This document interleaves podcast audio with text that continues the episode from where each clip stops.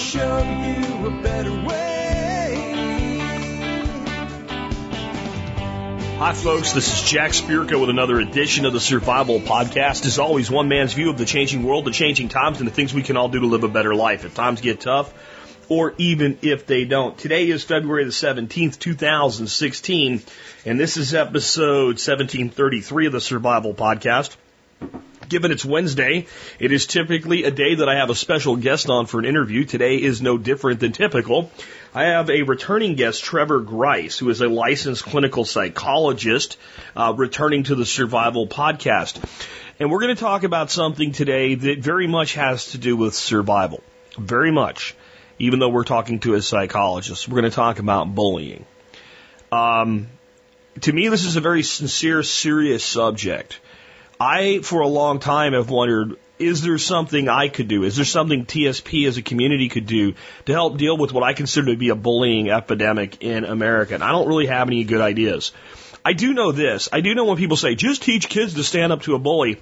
Um, well, that's kind of stupid. It, it really is. If you, the way that it's usually said, Trevor actually has some ideas on that today that might be useful. Um, but in general, the way that's put out, it's kind of stupid. It really is. You want me to tell you why it's stupid? Bullies don't pick on people unless they know they're picking on somebody weaker than them.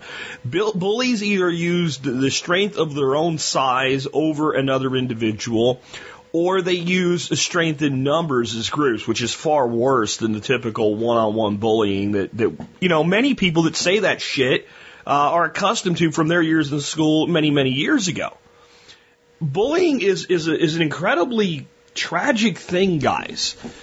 We have very strong reason to believe that one of the most nefarious school shootings of all time, the Columbine shooting, had a lot to do with those guys being heavily bullied and picked on and kind of snapping, and I'm sure being on medication didn't help. That is one of the common things with all school shootings is that everybody that's done one's been on some kind of prescribed dope. But in the end, I mean, that was what did it. I, I have a very good friend who lost his son in his, his early, or I'm sorry, late teens. I think he was 19 when he hung himself. It's very personal to me. Um, cause I knew him when he was five years old.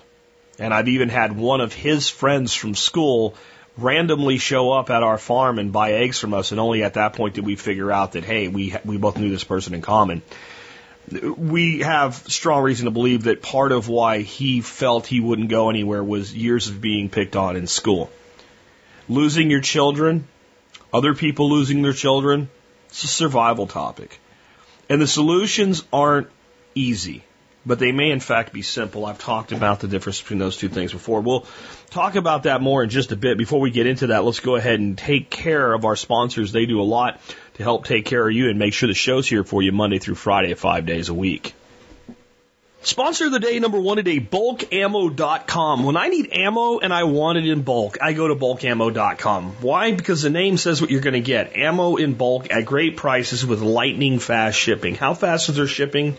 It's almost like this. I've placed my order. I go on about my day and I hear gee, who's that? It's the postman with my ammo. How did that happen? It's not quite that fast, but it feels that fast. I think for most of us to think, you know what I should do? I should run out to the, you know, sporting goods store or whatever and, and bulk up on ammo this week. By the time you got around to doing it, it could be sitting on your doorstep. That's how quick their shipping is. They have all of the common cal- calibers, great pricing, excellent service, and they're a long-term sponsor. Been with us for I think four years now. So when you need ammo and you need it in bulk, get on over to bulk ammo. Remember, ammo is one of the three components to the, the, the triangle of gun operator effectiveness. You've got to have the weapon. You go to a gunfight without a gun, you got a problem. You, the operator, needs training, but even with a good operator and a good firearm, without the ammo, man, that's the terminal tackle, as we say in fishing. You've got to have the ammo to put food on the table, to protect life and property, and to train effectively. Check out bulkammo.com today, and remember they do do a discount for members of the support brigade. Just check the benefits section of your MSB for more information on that. Next up today, sponsor of the day number two, Sawtooth Tactical. You'll find them over at sawtac.com. You'll get all the stuff you need to live that tactical lifestyle if you get on over to Sawtac. Veteran owned, veteran operated, and nestled in the wilderness of the Sawtooth Mountains. That's why they call them Sawtac. And when I say everything, I mean everything from the awesome manly titanium spork, Maxpedition bags, Magpul magazines, SOE tactical gear, and everything else you can think of. If it's tactical, they have it at Sawtooth Tactical. Remember the website again, www.sawtac.com, and they also do do a discount for members of the support brigade. So if you're a member and you're going to get some tactical material from Sawtac, get into your MSB account, click on benefits, and look up Sawtac and get that discount. Again, a veteran-owned, veteran-operated company nestled in the Sawtooth wilderness of Idaho. Sawtac.com. Next up, let's take a look at the year that was the episode. I have rum and the right to tax the colonies, and I have the St. John's insurrection. I'm going to read uh, Rum and the Right to Tax the Colonies. This is from the year 1733, of course, because the episode 1733. Alex Shrugged has this for us today. A revolution begins with small things. A British tax on French rum, sugar, and molasses is not intended as a big money maker for the government. The point is that the French rum is 60% cheaper than the British rum, and the British plantations of the West Indies are screaming for help. Help. Thus, a nine pence tax, tax, almost eight dollars per gallon, is imposed on French rum, and a smaller tax is imposed on French molasses and sugar. This makes everything made with sugar more expensive and encourages a strange philanthropy among the American colonists. They sent empty ships to the French West Indies, flying the white flag to beg the French to release British prisoners from terrible dungeons rumored to be located there. Oddly enough, the ships returned loaded with cheap French rum, sugar, and molasses, but very few redeemed prisoners. The Molasses Act will fail in its goal to save British plantations of the West Indies, but the British Parliament will have taxed the American colonists without representation, and the American colonists will have circumvented British authority. It's a small thing, but from molasses, but from molasses, the American Revolution will take root. My take by Alex Shrugged. There was no protest of taxation without representation. It was the golden age of piracy. The colonists participated in so many illegal deals that it all seemed normal. Also, the American colonies were a dumping ground for British criminals and ne'er-do-wells.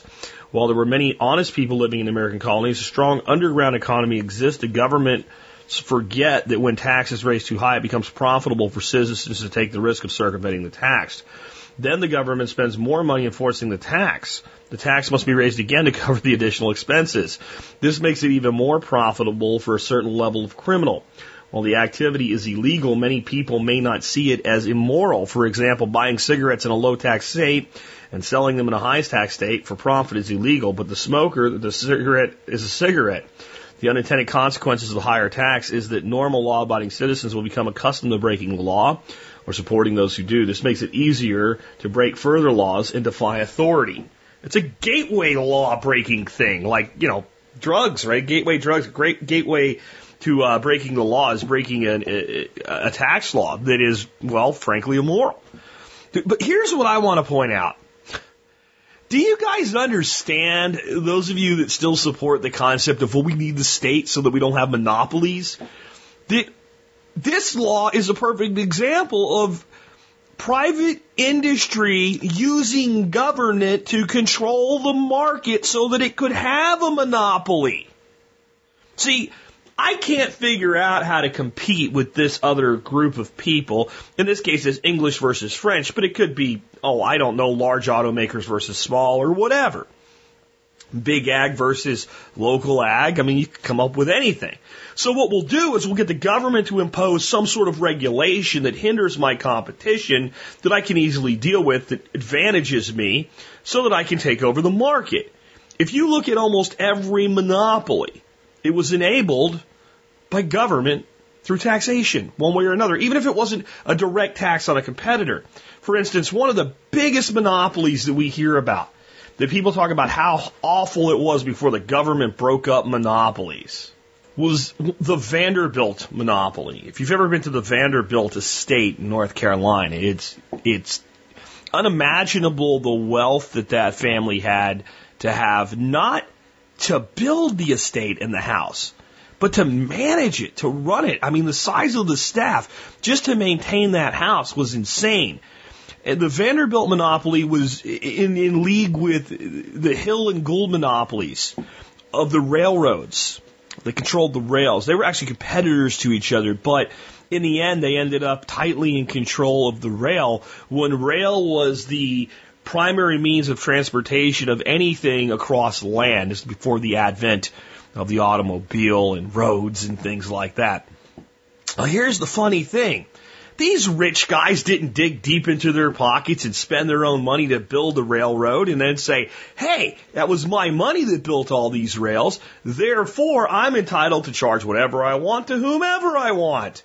The way that you would be led to believe. No, mostly the government paid these people to build the railroads that then they controlled. And it just continues into the modern day. Every time you see something labeled something like the Food Safety and Modernization Act, all it does is try to quash small producers by giving them the the onus of, of, of work and effort and overhead that large corporations easily absorb and are probably doing anyway when the small the small producer doesn't need it. And you can just go through thing after thing after thing. You see regulation and tax coming into an industry. You will almost always notice that it's supported by the biggest players in the industry that it's supposed to regulate. And it happens all the way down state level, local level in Texas. We had a big stink trying to make it easier for small beekeepers to sell their honey. And the, it was like the Texas Honeybee Association or Texas Honey Producers Association or something that backed the legislation. And you know who it was made up of? All giant, massive, factory level, abusive beekeepers that sell thousands and thousands and thousands of gallons because they don't want to have to compete with somebody with 50 hives in backyards. And it's, it's, it's a constant thing that this supposed protection from monopoly by the state is actually the number one thing that empowers monopolies and crushes competition. The more things change, the more stay the same. The more they stay the same, my take by Jack Spirko. Next up, do consider joining the Member Support Brigade. If you do that, you can help support the show at 18.3 cents per episode. Just go to survivalpodcast.com and click on members there to learn more about you can how you can become a member of the Support Brigade. Um, next up today, I kind of spaced out yesterday. I think we have like eight or ten people registered already for this. I'm going to take like up to 20. I'll probably cut off registration for it tomorrow evening, probably Friday morning, I guess. Just because at some point I need a head count so I know how much food to have for everybody. Uh, and I can, you know, plan for that. But we are running a work with Jack weekend this Saturday. This is, I mean, I've had people drive in for these, you know, basically one day events that we don't have people spend the night for from out of town. And if you want to do that, I'm not saying you can't. I'm just saying that it's really kind of geared toward the local person that could just, you know, kind of drive over and hang out for a day. But what we're calling it is Operation Aviary. Uh, we are going to put the hardware cloth on my aviary. Uh, we have it all here sitting out by the front gate, and we haul it back there and get it done. We're going to uh, to do some trenching in of some uh, water to to supply water to it. We're going to dig around the whole aviary, lay the hardware cloth into the ground, bury it back over, and attach it to the setup. The rest of the aviary is done, man. I mean, all I got to do is beyond this is the doors and the shelving inside it. So hopefully we'll get some of the doors framed out too. It's kind of cool. I think you, you might want to be part of it. You get to hang out with some really cool people. You get to hang out with me as well. So this is a small group of like 20 people or less. It's really cool for Q&A. I can actually talk to people and not be stressed out running all over the place. We're going to serve dinner, lunch. I guess you'd call it lunch, dinner. There's a thing called brunch. I don't know if there's a, uh, a, a, type of meal that is lunch and dinner, like dinner or something, because we're going to serve dinner at about 3.30 in the afternoon, because we're not going to start work till about 11. Everybody can show up at 11. We'll do a safety briefing. Everybody introduce themselves. About 11:30, we'll get to work. It's going to be a beautiful day. No rain for a change, although storm clouds are probably on the way because I said I'm having an event. Uh, it's going to be almost 80 degrees. Beautiful out. So it'd be a really great time to get out. If you want to know more, there's a post on the survivalpodcast.com this is a good reason to be on my email list. You guys know you can subscribe to that. Better go to the survivalpodcast.com and fill the form out there. All right. Next up, before I bring our guest on to talk about bullying, I actually want to share something with you guys that I posted today on the uh, on the Facebook uh, Regenerative Agriculture Group uh, page. Um, it's a business idea, and it is ag related, but I think as, is of many things, when I give you a business idea, the, the concept is really not, okay, let's look at the, the, the way that this could be a business and let's build it exactly the way Jack says. It's understanding, seeing an opportunity where other people don't and figuring out at a systems level how you can fit something together and make it work. And for those of you that do have an interest in agriculture, permaculture, and things like that, it's an example of the type of thing that's posted all the time on this group and maybe why you should consider joining. And again, it's the Facebook Regenerative Agriculture Group. If you go to the survivalpodcast.com, you'll see a, a logo for it about halfway down in the center column. You click on that, you can go right over there and join. But I'm just going to read it to you as I posted it today. Here's an interesting idea for a side income, not full time, but pretty easy money. I know this from when I got rid of my chickens. Raise pullets to 16 weeks and sell them as about ready to lay. We got $20 a bird for ours that were already laying, so say 16 bucks here. You should be able to feed that bird for 16 weeks on about $8. That is the only real expense. Now watch me make this better. Pick two to three really cool breeds Run them in chicken tractors with small coops. You now need only, say, four to five hens and one rooster per group. Now build simple tractors like the ones we use for broilers for your pullets. Only brood them indoors for one week. Trust me, that's all you need. And time your hatching to avoid serious extremes of weather. I have brooded starting on day two with a 4x8 tractor and a heat lamp and a tarp over with way less losses than a traditional brooder. Now tractor your young birds just like broilers. At 12 weeks, start selling them. Uh, Craigslist had all 80 of our birds gone in a few weeks. Sell for a lower price at 12 weeks and raise your price every every two weeks from there as they get older and closer to full on laying.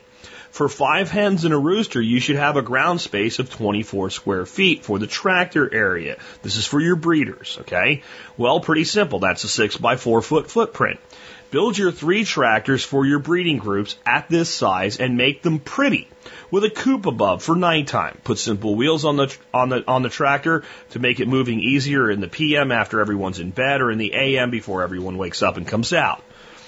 For your grow out tractors, use typical cheap, easy to build 8x8s with cattle panels. You don't need a coop, but add one if you really want to. Production of pullets. My incubator holds 32 chicken eggs and my hatch rates are through the roof on chickens near 100%.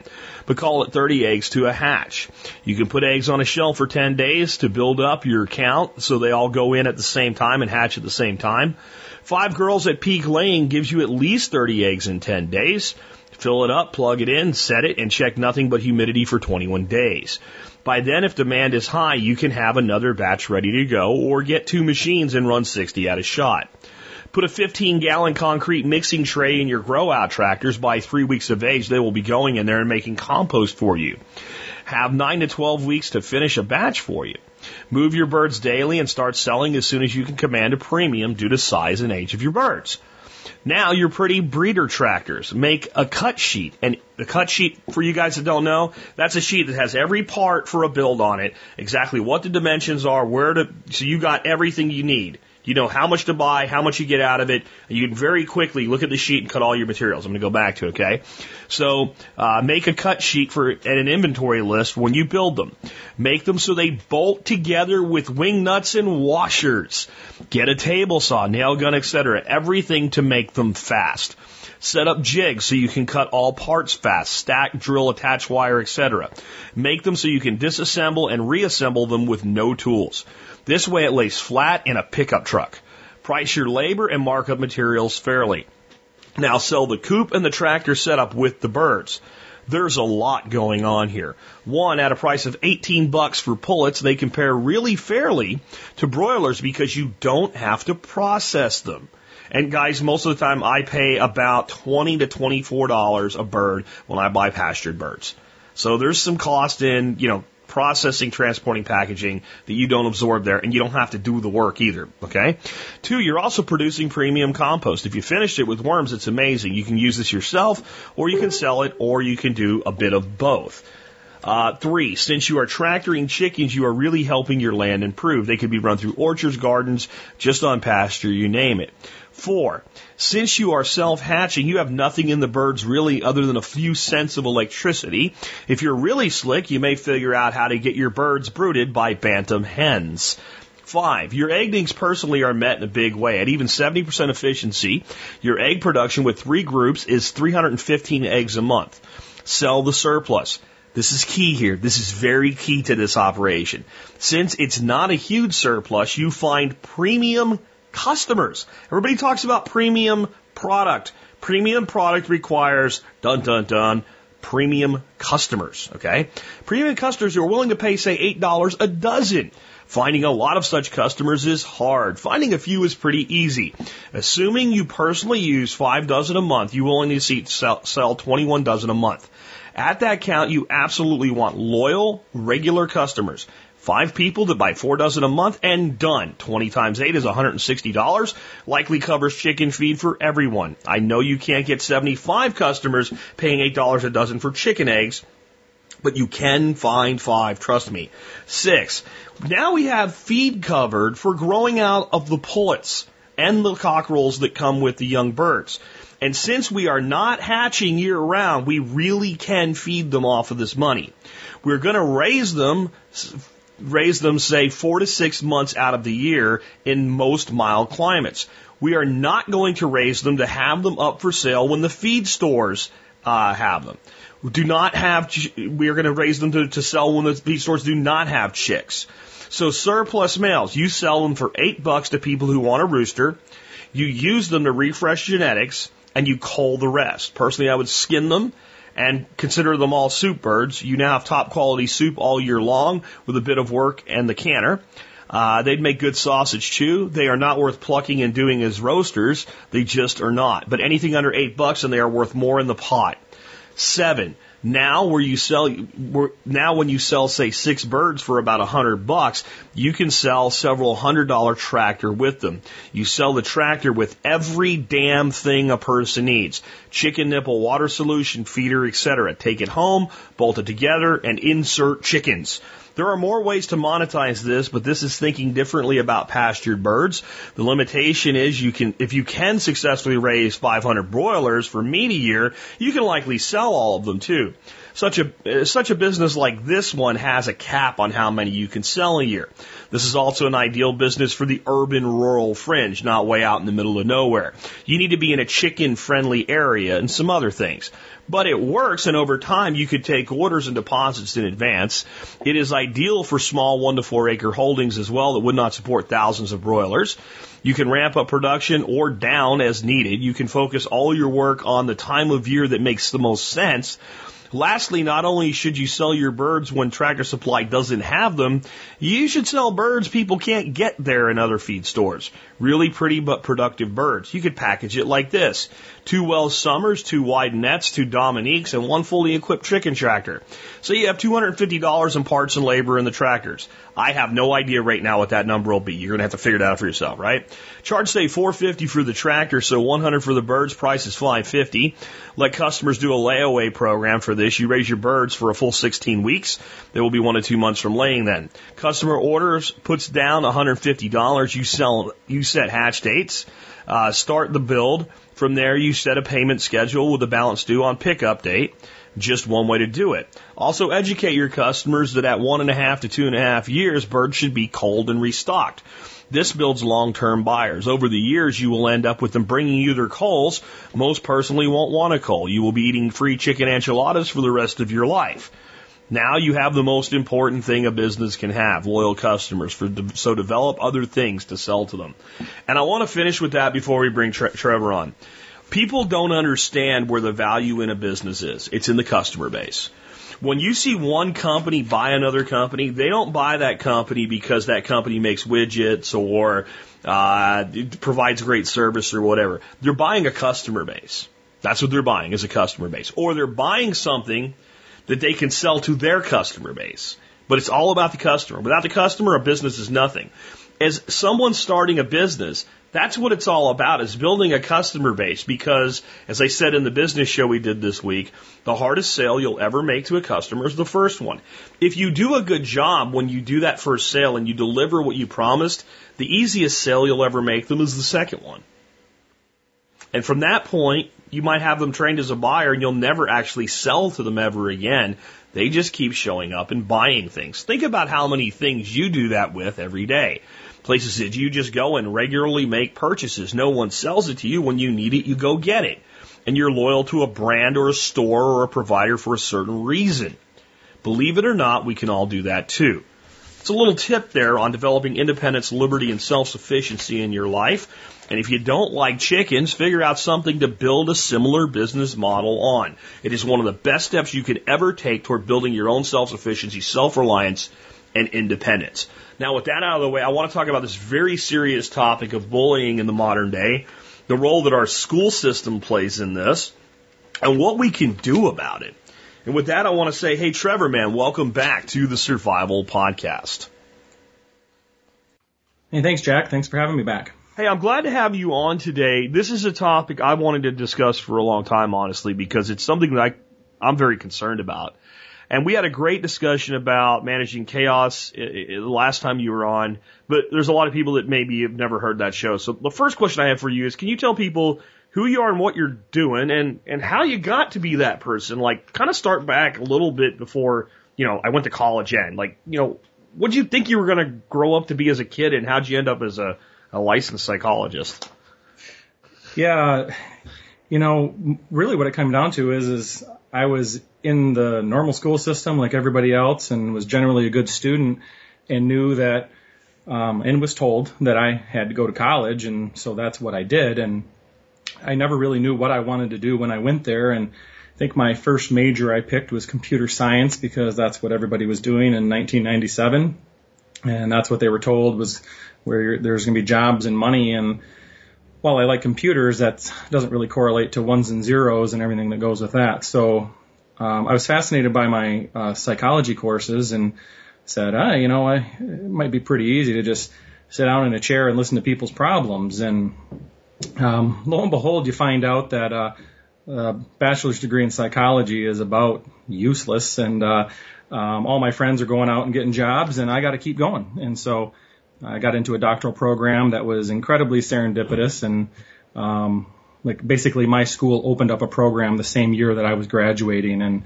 needed people and lo and behold you you put in six years of hard work and dedication and you end up a doctor of psychology so um a lot of people say, "Oh, you're a doctor. You must be pretty smart," and that doesn't have anything to do with it. I mean, some of these advanced degrees is really just about sticking it out, you know, and and people get weeded out in the process. So, but through that, you learn a lot about yourself. You learn a lot about people, and uh, so now I'm uh, I've been functioning uh, working as a clinical psychologist uh, in my hometown area. It's a pretty rural area, and you know, seeing the I don't really specialize too much in anything because it's a rural area. You don't really have the amount of people to do that. So you just see who comes in and needs help and, and you work with them. But you see patterns and that's kind of why when you popped up the, I don't even remember what podcast it was, but you said, you know, I got to do a podcast on bullying or something. And I, I shot out that message right away because bullying, parenting, and then like stuff from the previous talk that we had, these are the things that are consistently the center and the core of the issues I see in my office. So. Interesting. Well, I mean, kind of just to let you know, the part of the show you didn't hear here as I was getting ready to have you on, I said that, you know, one of the things that really bothers me with this topic is I don't know the solution or even necessarily a, a solution that would make half, I'd take half the problem gone like that quick if I could make that deal. But one of the things that really kind of ruffles me and it just makes me want to smack people is when I hear people say, just teach children to stand up to their bullies. And, and I know you have some thoughts on what you call leaning into, so hold off on that for right now because I want to do that later in the show. But my issue there is that bullies never pick someone that they feel that they're physically or in, in a, a social situation equal to or weaker than. The entire concept of bullying is predicated on this person's weaker. And I'm sorry, you can teach kids Taekwondo and martial arts or, you know, Uncle Billy teaches them to, to punch somebody in the jaw. And, and when you have especially these groups of bullies that outnumber a person, that's not going to work. And, and I just think there's a lot of kind of law lawism in people in our age group and a little bit older because they're thinking of bullying in 1980, not bullying in 2016. I just wonder what your thoughts on that are in general. I mean, I, I think a lot of us are stuck in this kind of 1980s way of bullying, and even um, honestly, I mean, that type of bullying has been kind of in place since ever. I mean, well, it's been it's been in place forever, but it's but it hasn't really changed into the 2016 type of bullying, except for the past five years. Yeah. You know, with technology and such. But yeah, no, this whole you know, this is where, you know, common media and, and, and TV shows and sitcoms kind of don't help us out because, I mean, every sitcom has had the show with, if there's a kid in there who he went and took a couple taekwondo classes and flipped a kid out and then everybody's Punched him nose or whatever. What is it? All I'm all the way back in the 80s, right? Arnold and the, the Gooch from, uh, what the hell is that show? Um, I want to say Three's Company, but it wasn't. It was from that time period though. Uh, With Arnold, was it Diff'rent Strokes or? Yeah, yeah, Diff'rent Strokes, right? Yeah. Both had the Gooch, and finally he stands up to the Gooch, and it, it, it, it's it's it's fun fantasy, and so are Disney, uh, you know, uh, movies, but but they're not grounded in reality. You know, bullies will always you know back down if confronted. Man, I'll tell you what, the only thing I saw back down bullies when I was in school was a third party. Right. So I was, I was the kid that if you were picking on someone a lot smaller than you and you were not a lot bigger than me, especially, I'd say, Hey, I think you need to leave him alone. And, and then yes, right then it just caves in, but the person that's being picked on has been targeted for a reason. Right. Yep. And and and the thing is, is what people don't realize is that individuals who do become bullies, especially the one, especially the ones that are the uh, the most prolific, they are looking constantly for those individuals to manipulate, and it is not hard to find them. Um, just as much as you know, one of the first things they'll teach you in a self-defense class, if you're a woman, is to walk with your head up versus your head down. You know, it, because the fact of the matter is, is that's a defining characteristic between someone who can be taken advantage of and who can't. Um, it's that level of confidence, whether it's real or just even perceived. You know, so yeah, I mean, you know, and at some point we might talk about, you know, what does what is a bully? How do we address something if it if if our child is a bully? But um, most of the concern are for those that are being bullied and what we can do for that. So Sure. So you say that bullying is a product of trapping children into a forced society.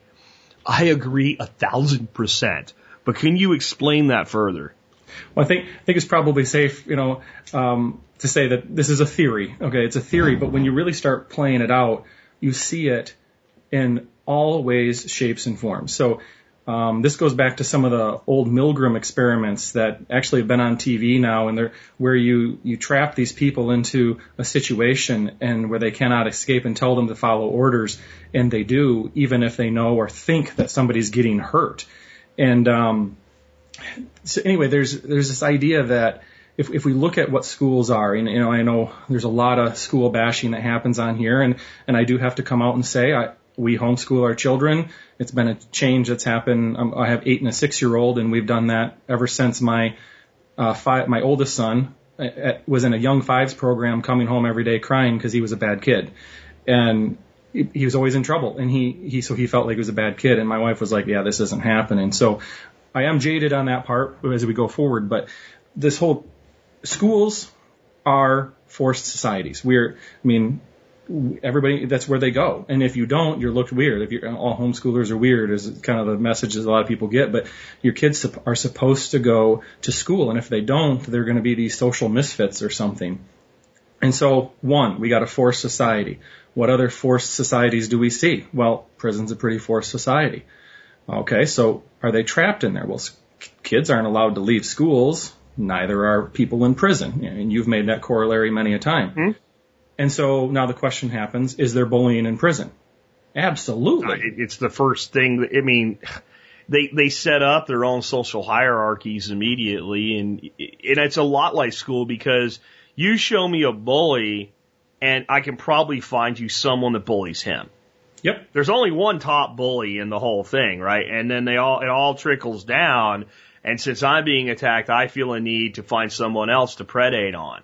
Mm-hmm. Yeah, and and oftentimes, I mean, in a prison situ- uh, situation, there is a top dog who's earned his way there, or bought his way, or what have you, or has got earned protection from the guards. You know, and having never been in prison, these are just stories I've heard. But having been in school, you know, the top bully is not in the school. The top bully is in that bully's home, usually. Yeah. Yeah. And and so they're they're predating on other kids because when they go home, they get it. And you know what else is a corollary too, right? So if you go into a, a prison system and look around, you'll see some people in there that don't victimize anybody. They're kind of decent guys for people that are in prison. Mm-hmm. And no one bothers them either. They're Right. just kind of left alone. And if you go to school, and, and, and in prison, that's not the majority, but in schools, that's actually the majority of students are the, the ones that are just left be. And that gives us this false sense of security that this isn't really a big problem. Right. And and and that you know both of these places that we're talking about have a class structure, right? I mean, um, there's a pecking order that that happens that when you walk into prison the first day or you walk into school. Um, you know, I can remember uh, I was at basketball practice one day and I talked to my buddy and I said, "Do you consider me a jock or a nerd?" And he said, "I think I consider you a jock." And I remember being happy about that. Yeah. and and now in all of my nerdness, I'm a little disappointed in myself because I pride myself on being that nerd. You know, it's like Yeah. and and there's value in that and Be nice to nerds. You'll probably work for one someday. yeah exactly know? exactly Um, but I mean, I understand that because, like, so for me, w- with with being involved with sports, it was almost like a benign gang, right? It wasn't mm-hmm. like an aggressive prison gang, but it was like a benign gang. Like, you played football, well, no one jacked with you, and if anybody did, then your gang was there for you to like. Even like the lowliest guy on the team, like like you know the the the, the Omega on the team, that, that that everybody picked on a little bit, but in a good natured way because they're part of the group. If mm-hmm. someone outside the fold said anything to that kid, whoa, hold on, especially like you know you're a bench warmer or something. I didn't see you at practice. Be gone now, right? Yeah. So it's kind of a gang dynamic, but it's a much more benign thing. yeah, only we can pick on that guy you know So we can pick on. He's our guy. And, and uh, to be fair, at least where I went to school, that was a good natured kind of like, it's like the goat at West Point, right? The guy that graduates last. Everybody puts a buck in and at, at graduation. He gets the money because he stuck it out and he made it, that type of thing. Yeah, you know, I, it, it, it does remind me when I was in when I was in college. Um, I went to a school that had a pretty horrendous ba- uh, football team, but yet when we were in the cafeteria, they would just walk in and cut lines and just go wherever they wanted to. And but they came in threes and fours and sometimes more. And what are you going to do? Go up to them and say, "Hey, dude, get the back of the line." When you're talking to college football players, you know, Yeah. it, it- it's a gang for sure. They, they just Yep. did whatever they wanted to, and I mean, not that it wasn't horrible, but you know, it's generally socially That was a coaching problem there because I'll tell you what, if we would have pulled some shit like that, um, the next day at practice would have been the most miserable experience of your life. Well- there's a sub, there's a certain thing, leadership is, is key there too, right? Yeah. That's, that's an example. Yeah, absolutely, absolutely. So, I mean, getting back to this for society stuff, though, I mean, we see this in animals. I mean, bullying does happen in animals when you close the society and you force them to stay there. Um, ergo, the whole idea of a pecking order. And if that one chicken is weird, if that one chicken is different, it just gets torn up to the point where essentially you'll find it one day dead or it'll be so ostracized it it, I mean, we got one. We call him, we call her Sheldon because, uh, well, you can pretty much make the corollary there. But the thing is, is that Sheldon is always trying to get out of the coop and usually succeeds because Sheldon would rather be by herself than with them. Yeah. Because when she's there, they pick on her. You know, and it kind of reminds me of some of your stuff with Buddy the Goose. You know, and may she rest in peace. But you know, how how how she came about. You know, Yeah. with, with the mafia. So Well, yeah, and being raised differently than the rest of the mafia, right? So we're gonna Yeah. try geese again now, and we're gonna we're gonna raise the whole gaggle with the birds from day one, so that they feel that they're part of that group, you know, and we'll see how mm-hmm. that works. But I mean, what you're saying is very accurate. Sometimes it's just well, how confined, right? So I used to be big into keeping reptiles and aquarium fish, and you'd put certain fish in an aquarium, and they start tearing each other apart. For the same number of fish in a bigger aquarium, everybody has a space, everybody can get away, everybody can chill, problem goes away. Exactly. And, yeah. and or certain fish are very insecure. I know this is kind of off topic, but there's a, if you always see a little black and white stripe, black and yellow stripe ones called barbs in the fish store, they're cool looking, but they're like paranoid unless they're in a school. You put two of them in a big tank with an angelfish, they'll tear the angelfish apart, pick its fins out. You put 20 of them in there in a school, they leave them alone. And mm-hmm. there's like there's a security thing there that people need certain basic needs met and feel basic levels of security, and then they tend and and, and also space, right? Because that's the biggest thing lacking in school. If you think of schools, you don't have space. There's people say, well, ignore them. Well, you can't ignore them. Where the hell are you going to go? And especially the kid that's just across from you in, in, in class or whatever, picking on a kid. Yeah, there, I mean, and that's where you know this whole idea. I mean, when I say you know trapping children there, I mean it, it's essentially what we're doing. I mean, they're, I mean, unless you're growing up in some extremely rural area, you got you got 30 kids in a classroom, and when you're in the hallways, when that bell rings, it's Hundreds. tough to hundreds. You know, I mean, where are you really going to go? And you know, so this is where we say how how it's kind of changed. Well, those kids, a lot of times those kids were counting down three o'clock. Okay, I'm going to get out of here and go home, and then it was safe.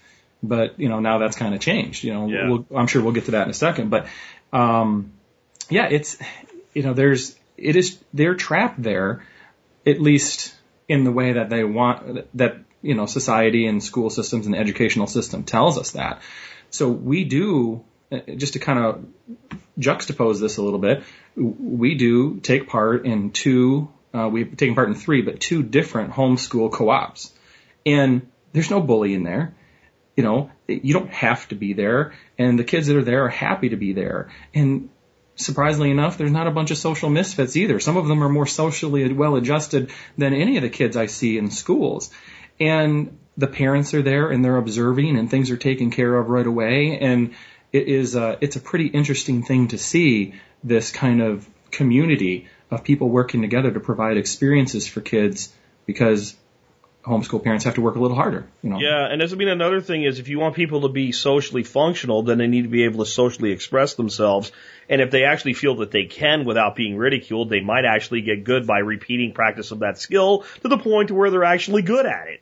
I mean, that, that, that's, I'm a redneck, you know, duck farmer, but I, even I can figure that out. My, my question for you next though really is, so does this translate to adult behavior as well?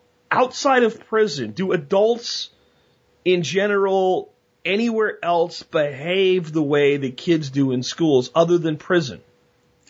So in that situation, we start looking at okay, where are adults most of the time? They're in work. They're they're employed. Correct. And so certain certain types of jobs people have to have and feel. And then there's a lot of kind of we'll call going to call segregation. We'll call classism almost. There's levels, right? Mm-hmm. And so we'll we'll call them like factories per se. All right. So then you start looking at what happens in factories, and you see very similar types of behaviors until you work your way up. You know, almost very much prison like.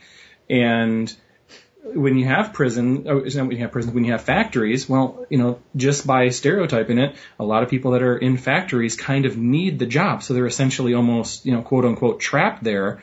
So then everybody just kind of falls in the line of what they're used to, which was high school and this classist type of way and who's better than who and people talking behind their back. Where if you go to a, you know, if you've ever had the opportunity to work in a place that was really, was pretty wide open and didn't have that trap feeling, there's none of that going on. It's cohesive. Everybody's working together. Um, another, place si- I've seen it Yeah. with adults is schools. Yep. I mean, that's school. You want to see people act like children, and I know I'm going to get shit for this, but I'm serious. School teachers, you just listen. Like my my sister-in-law is a school teacher, and some of the stories that I hear about the faculty interaction, I'm like, you guys do know you're supposed to be the ones in charge of this stuff, right? Well, and if you look at the, I mean, I guess you're going to drag me down and I'm going to get it too probably, but the, the thing is, is that let's look at the teaching profession. Okay. They get into it to help kids, but they get trapped into it because of the benefits, because of this idea of getting, um, a pension or this, this really good retirement. And then, you know, hey, the summers off are awesome. And it's really interesting, but I ha- I see a lot of teachers and their number one feeling is they're trapped. I, I've got 13 years in and I don't really want to teach anymore. I got to get out of here, but only seven more years and I get my pension.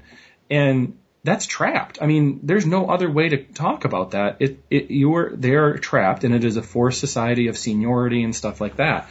Um, you know, that isn't all teachers, but, but to, to a certain degree, you know, a lot of these places where, you know, they offer all these massive benefits when you retire, they're there to keep your eye, you know, it's the, it's the ring on the, on the merry-go-round. It's the carrot. You know, you got to be a good little soldier until you get to the end. Get along, right? And I mean, the Yeah. other thing is, I know teachers like my sister-in-law, for instance, that went to school, went to college, became a teacher, decided they were going to do something else, then worked in the in the actual real world for a number of years, and then decided, okay, I'm going to go back to school. Or people that came to teaching through some other professional path.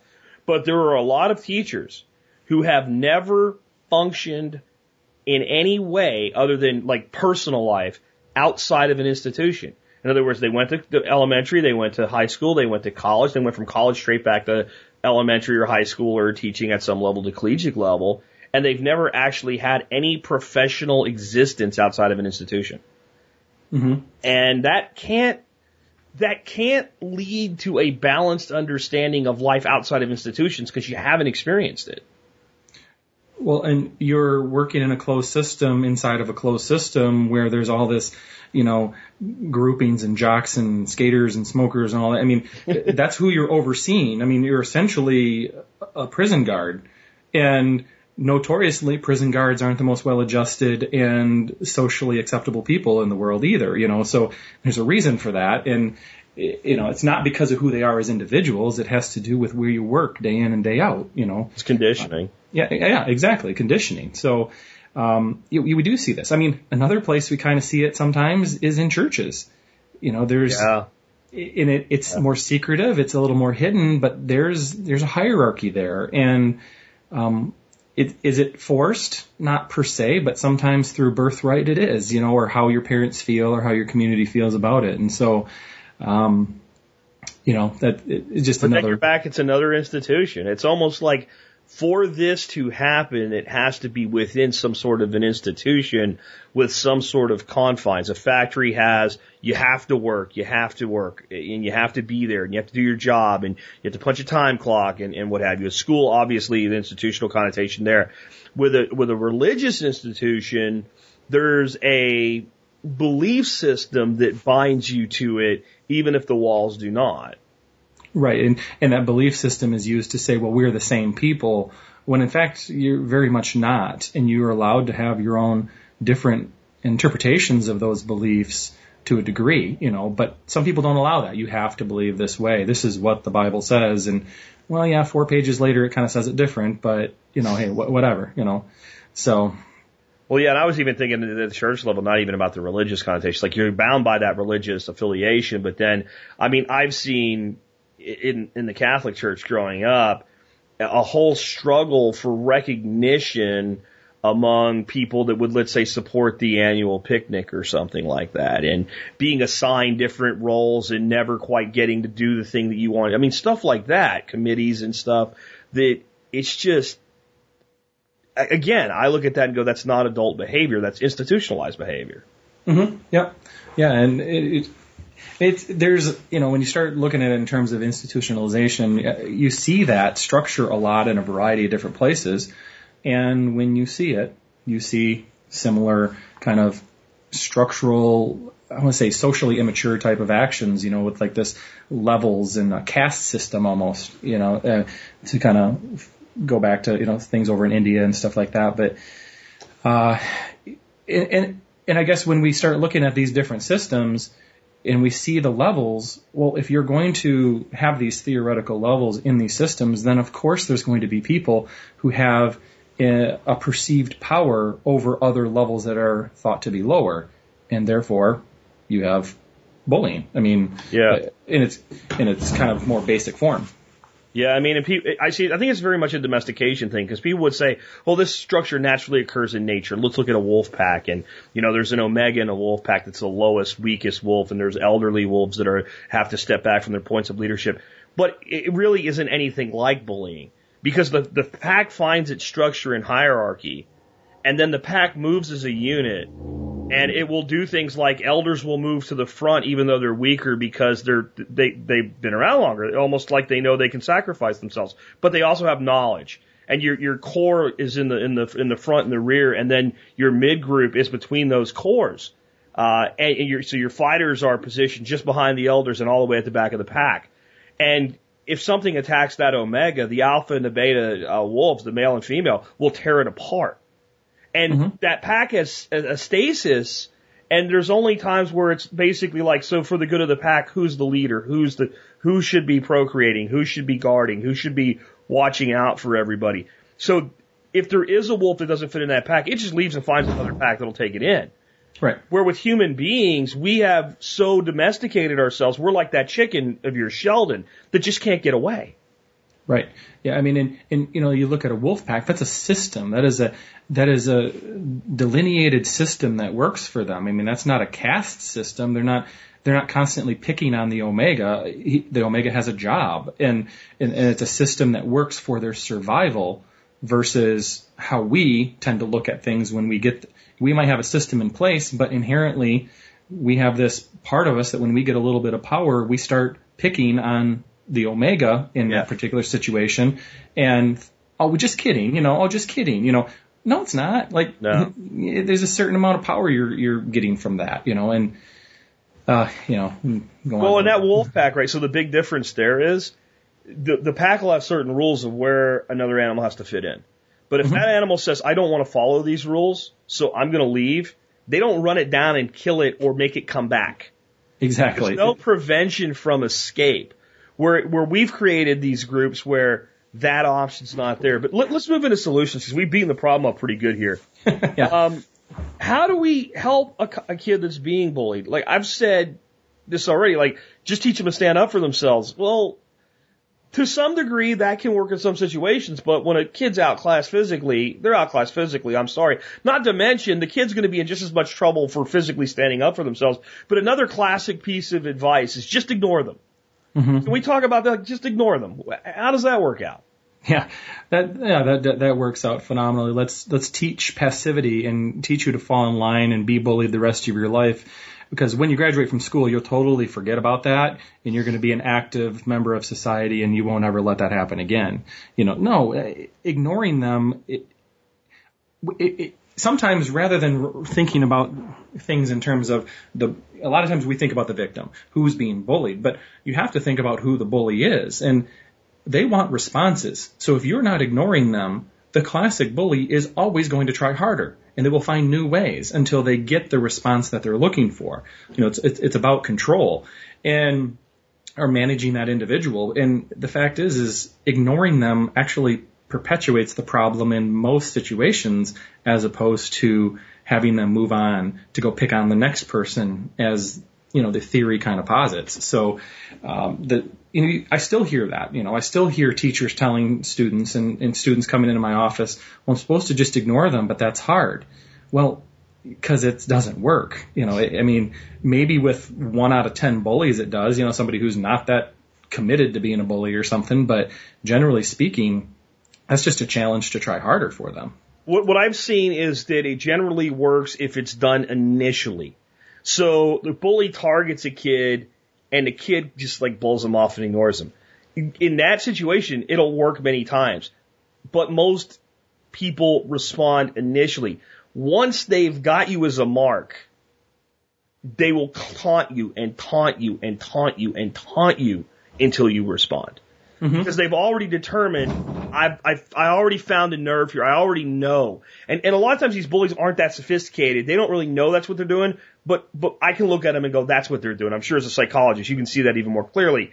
Once they know this this person has a weakness I can I can hit on because they've they've they've reacted to it before.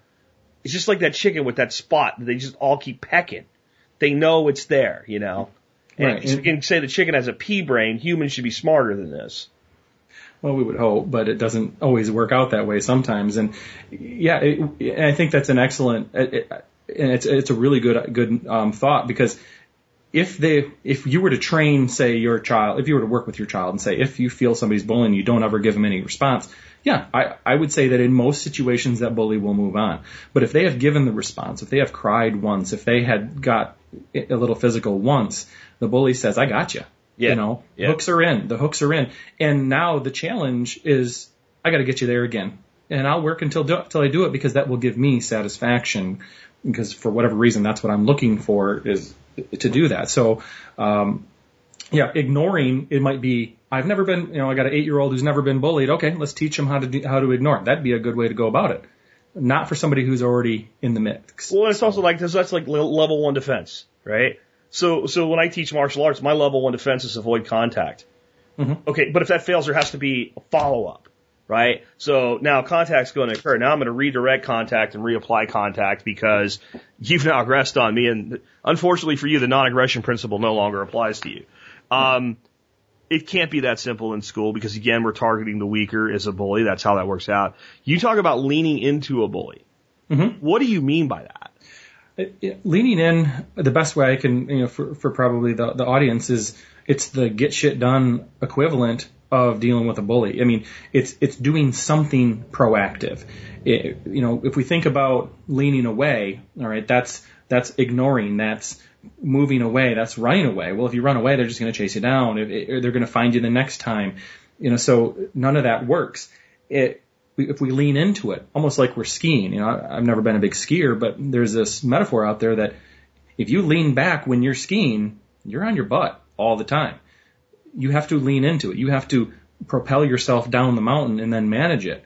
So that's the way to approach life too. We got to lean into it. So, so when we lean into bullies, we got to not necessarily be aggressive. No, that doesn't, that doesn't work out. And oftentimes you're going to be the one getting into more trouble in a school system because it isn't the person that starts the problem. It's always the person that's witnessed doing the physicality that gets in the most amount of trouble. And this whole leaning in is just, is standing up to them with a certain amount of confidence. It's looking, it's basically telling them, I see what you're doing. I'm not afraid of you. And that ends up being pretty confusing for bullies almost all the time because they work on this fear principle. They're trying to elicit fear. And if what they're doing doesn't get the response they want, they get confused. Bullying is generally a pretty, especially with kids, it, it's pretty simple. They, they want to do X, Y, and they want to do A, B, and C to get X, Y, and Z. And if they don't get X, Y, and Z, they'll keep doing A, B, and C to try to get it. So with kids in my office, what I work with them on is doing the unpredictable, is to do the things that aren't expected, to look at them and if they call you a name, to look at them and smile and say thank you. And the, then you get that kind of, you know, you know, tucked head to the side dog look like, er?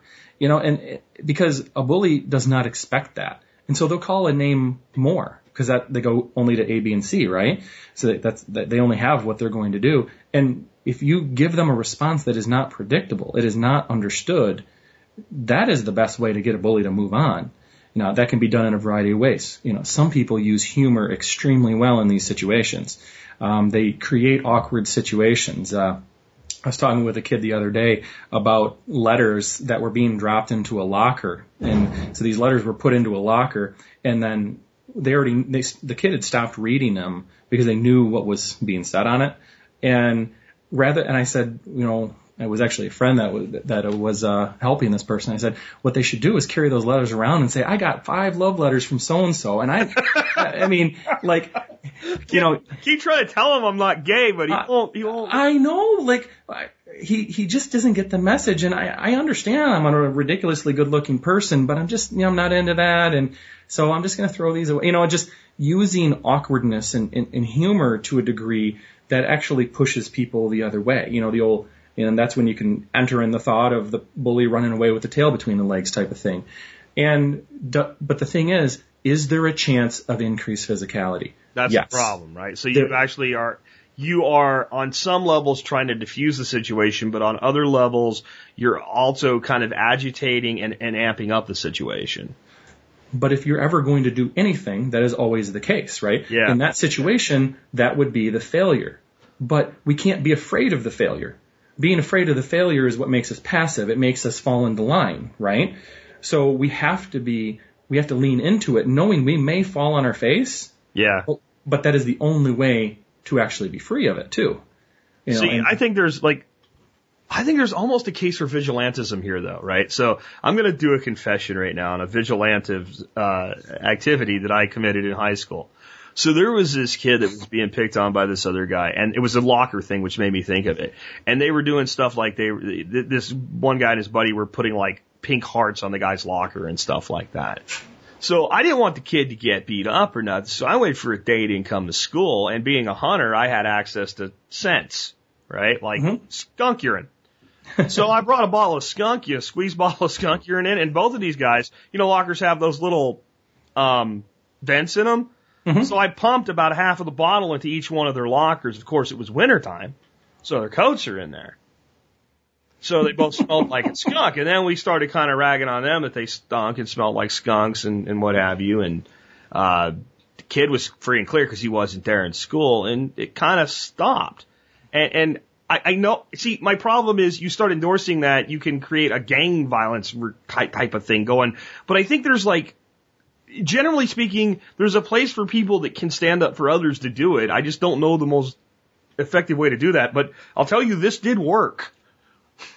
Yeah, and I mean, I mean, if we go back to you talked about be the wolf a while ago, and you know, the, then there's the sheepdog, right? I mean, you're essentially saying, you know, this is the job for the sheepdog to go in there and and, and get these wolves out of there, perhaps. And you know, there, the thing is, is that there is a chance that these individuals could get in trouble, but in some ways, there needs to be some of that is needed in a way. You know, I mean, everybody loves Batman, even though he is a vigilante and he's not supposed to be doing what he's supposed to be doing, you know, and, but we all secretly want Batman in our lives because he will help us even though he's a, against the law, so to speak, you know, so, I mean, that's, that's only for certain types of people. And, you know, generally I don't have a bunch of wannabe vigilantes in my office figuring out how to be a better vigilante. So I got to work with the people that are being victimized and figure out how to stand up for themselves. So um, and it might be, hey, this guy looks like he's a vigilante. Might stick with him, but usually we kind of work on the one-on-one basis. So, but uh, you know, the the humor thing and the awkwardness thing, trying to create these awkward situations has has been relatively successful for a lot of the kids that can do it. I mean, some of these kids are so beat down, they have so little confidence that they can't even look a bully in the eye to get the sort of reaction that they want, you know, to say with confidence. So you're picking on me. That must mean you like me. You know what? How about my mom's having meatloaf today. How about I'm going to call her right now and see if you can come over for meatloaf tonight. Does that sound like a good idea? You know, hey mom, hey, you know, remember Billy? Yeah, no, he's a nice guy. You know, we're going to be friends. Can you come? You know, the bully's gone by then, right? Billy's gone. He doesn't want to come over to your house for meatloaf. But not many kids can do that. You know, that's yeah, that's the thing. Like I, I'm the guy that can always come up with some kind of like you you insult me, I'm gonna throw something back at you that's gonna make you look really stupid. Right. But that's a gift, right? Like just like telling kids to do that, it, it, doesn't always work. I mean, I, so I guess you have to have each person figure out their own strength that they can use. Well, it, it ends up rebuilding what bullies have torn down. I mean, the bully is making you a non-confident individual. And generally that was already put into place from probably home life anyway, where you, you know, you have a parent who hasn't, who's been neglectful or just not, you know, built you up in any way so that you have a, a an appropriate amount of confidence. So, you know, it's, it's, it's making a person feel that they're worthwhile, that they can stand up, that they can hold their chest up, lift their head and look people in the eye. You know, I mean, eye contact is you don't see that a whole lot anymore. I mean, a lot of people are looking down. They're all ashamed of who knows what, you know, but everybody's got their own things that they're ashamed of. So it kind of starts there when working with somebody. It's this whole idea of you're a worthwhile person. You don't deserve this to have this happen to you.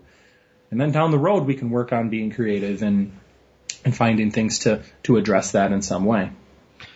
Why don't schools do more about this problem? I mean, in, in some instances, it looks like they do almost nothing. And, and if they do identify any kind of bullying, they kind of do the joint punishment thing, even when the kid being picked on didn't do anything. Yeah, and you know this whole the only thing I can really come up with when it comes to schools and is that the things that they do are really to get the, the communities off their back. We have an anti-bullying policy. We wrote it up. Well, that's yeah, that yeah. You know, well, my we went and watched a movie this weekend, and my wife's like, "Hey, don't worry, we're safe there's a sign in the movie theater that says don't bring guns in here so no one's going to shoot us you know and it's like and we had a little chuckle because then all the people who actually have you know CPL licenses don't have their weapons which means that everybody's vulnerable to somebody who doesn't really care you know so we had a chuckle with that but that's what an anti-bullying policy is you know we're against this well you have to actually put things into place. You have to have, you know, teach some of these people. I mean, the number one thing for anybody to stop being a bully is to understand what it does to people, empathy, you know, but you don't see any how to be empathic type of classes in schools.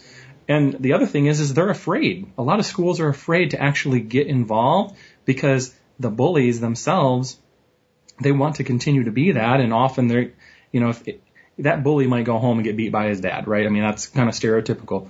But I guarantee you that if that if that child gets in trouble, that that dad will stand behind him and say that the school is picking on him, and all of a sudden you got a court case and and all of that, you know. Well, don't So- you have this dynamic too? So uh, Johnny gets picked on, and Johnny's dad intervenes and says, "You better leave my son alone," or the teacher intervenes and says, "You better leave him alone," and then the bully says, "You need someone to protect you," and and it just actually makes the problem worse. So isn't there some level the schools have some legitimacy in saying at, at some levels, if we intervene, sometimes we can actually make the problem worse? I mean, yeah, because if you start, I mean, it's it's one of those things that if you actually start really working on the problem, you'll actually find out how big the problem actually is, and no one's really equipped to deal with that. Because we're also talking about something, bullying, that has literally been around in some capacity for hundreds of years. So, working on it and really actively working on it becomes almost too overwhelming because you either have to have constant hall walkers, you know, like you have to have people that are walking around with you to protect you, which then just gets you teased more because now you got to have a protector, like you said, and you know, I mean, and the other thing is, is that schools, to a certain degree, they function on this classism on these levels. You know, they they they they actually kind of create it. You know, you you get these kids with certain names that get special treatment. You get these kids that look a certain way with certain types of treatment. You get these other kids, you know, a classic one are athletes who certain rules don't really apply to. And there's support for the other things that are going on in a society that the school is important with. You know, um, the relationships, the the fact that dad's a good uh, booster to the sports program, and if we pick if we pick on his bully of a son, he's going to pull his sponsorships. You know, I mean, there's all this because it, it's about money. Oh, it's I all about money. I mean, there's just anybody that says that public education is not all about money is in denial of the fact that it's not public education; it's government education. Right, right. Yeah, you you said that a couple weeks ago, and I just was like, hey, that I've been using that one for a while now because there's no public about it. You know, Yeah. other than the public attends. And, and I can't go it. there. I can't. I'm not allowed in. It's not public. I don't mm-hmm. have a, ch- a kid in that school. I can't go there. It's not public. It's government. Right? Just mm-hmm. like if you want to go visit somebody at prison, you have to know somebody in the prison to go be a visitor. They have to want to see you. You can't just go to prison and start talking to people. You have to Right. get in from some sort of an angle. Um, and I think there's a lot of naivety because as you're saying this, I, I just threw how to deal with a bully into Google clicked on images because you can find all of the quick answers with images. Here's one I think you'll find interesting. It has five ways to handle a bully, and there's a hand up. It comes from a, a site called successandlearning.net, so you know it's good. Number one, stand up straight and say, leave me alone. Number two, hold your hand up and say, stop it. Three, move away to a crowded area. That's probably where you already are, I'm just saying. Yeah. Talk to a teacher, parent, or friend. Stay calm and talk friendly. And, and I just look at that and go, I, I don't think the person that wrote this could have ever actually been bullied in their life. Probably not. And even if they were, they and that worked for them, it it would only work for one out of twenty kids. Um, Or because it, it, it they're, they have that selective memory of, you know, I always stood up for myself and it worked out. And they don't remember crying in the corner or whatever the hell it was. Yeah, because most bullies are gonna. What's your hand gonna do to stop me? Yeah. You know, like what are you, do you have Jedi powers? You know, like Yeah. you know, I mean, there's there's so many. You know, go to the crowd. Okay, well, just run away. I'll get you after school. You know, or Yeah. you know, and it's yeah. There's bullies are very, uh, ge- generally speaking, they know what they're doing. You know, Yeah. and and and they can th- when the, when you have the aggression, when you have the the theoretical power there, uh, you tend to you tend to use it in any other way. you know, especially when oftentimes, like you said before, they're going to be the more physical individual. They're going to be usually bigger. They're, you know, they're not scared of you. What about this technological age in? Because you mentioned it kind of as an aside earlier. Like the kids go and you know Uh, I'm going to get out of here, and then they go home and they're attacked on their Facebook page or whatever, or their email or, or what have you. Yeah, I mean that, and that's kind of what we were alluding to before when we were talking about how things have really have, have changed because. You know, if school got out at three o'clock, the kid, if he could make it on the bus without getting bothered, he was safe until the next morning. Unless he was bullied on the bus. Well, unless he was bullied on the bus. Yeah. Okay, but he, okay, so he gets off the bus, and as long as his parents aren't bullies, then and he's Yeah, safe there. Done. But the in this day and age, that's that's where it just gets started. You know, with with individuals' Facebook and and then you got some of these these other ones, whether it be Snapchat. I mean, they can you can send something via Snapchat, and you know, since most kids aren't all that techno- technologically advanced except for just how to use it, they can send something that says a letter on it says, "I'm going to kill you when you leave your house in the morning," and then it's gone. You know, it, it, it doesn't exist anymore. There's no remnants of that because it's just in the Snapchat pit of everything's been deleted. And, and so, you know, some of these bullies are really using these advantages to continue and perpetuate their problems. And then you start hearing about, you know, kids getting, uh, well, I mean, what's essentially become a suicide epidemic with kids not being able to escape it. They have nowhere to go. And, you know, that's what we call learned helplessness. I mean, if, if you have nowhere to go and there's nowhere to be free and there's nowhere to be safe, then why be here? And, and that's, that's the thought process that happens with a lot of these kids. And, but the, what never happens is, is, they don't realize that you just don't log on. You know, you, you, you don't get bullied on Facebook if you're not on Facebook.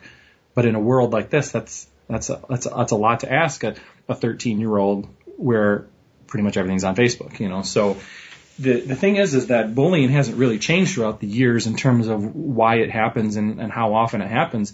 But what has happened is the access to bullying has gone through the roof, and now the bullies have 24/7 access instead of eight hours a day or what have you.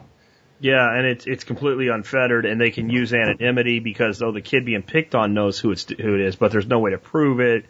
Um, you, you teach a kid how to use Photoshop in this day and age, it's a bully, and oh my God, what they can come up with there. And an adult might look at some of that stuff and go, you know, I live in your head. I mm-hmm. live in your head. You're such a sad being that you would do something like that. But to a child that hasn't had that, that maturity yet, to be able to, to, to, to look at something like that and go, what you do like that does not matter or affect me at all. It, it's, it's real and it hurts. And it's, it's, it's also like, it's not somebody from across the country. That's a person they're going to go have to stand in front of tomorrow morning. And every freaking day until they get out of that place we call school. Yeah, I mean, I got I, I talk to you know certain kids who want to be done with school, and we we talk about surviving. You know, you just got to survive through high school because once you leave, you know, let's say you were to go to a college. Okay, so you know, there's this all this. Okay, is that really the best thing to do? For some people, it is.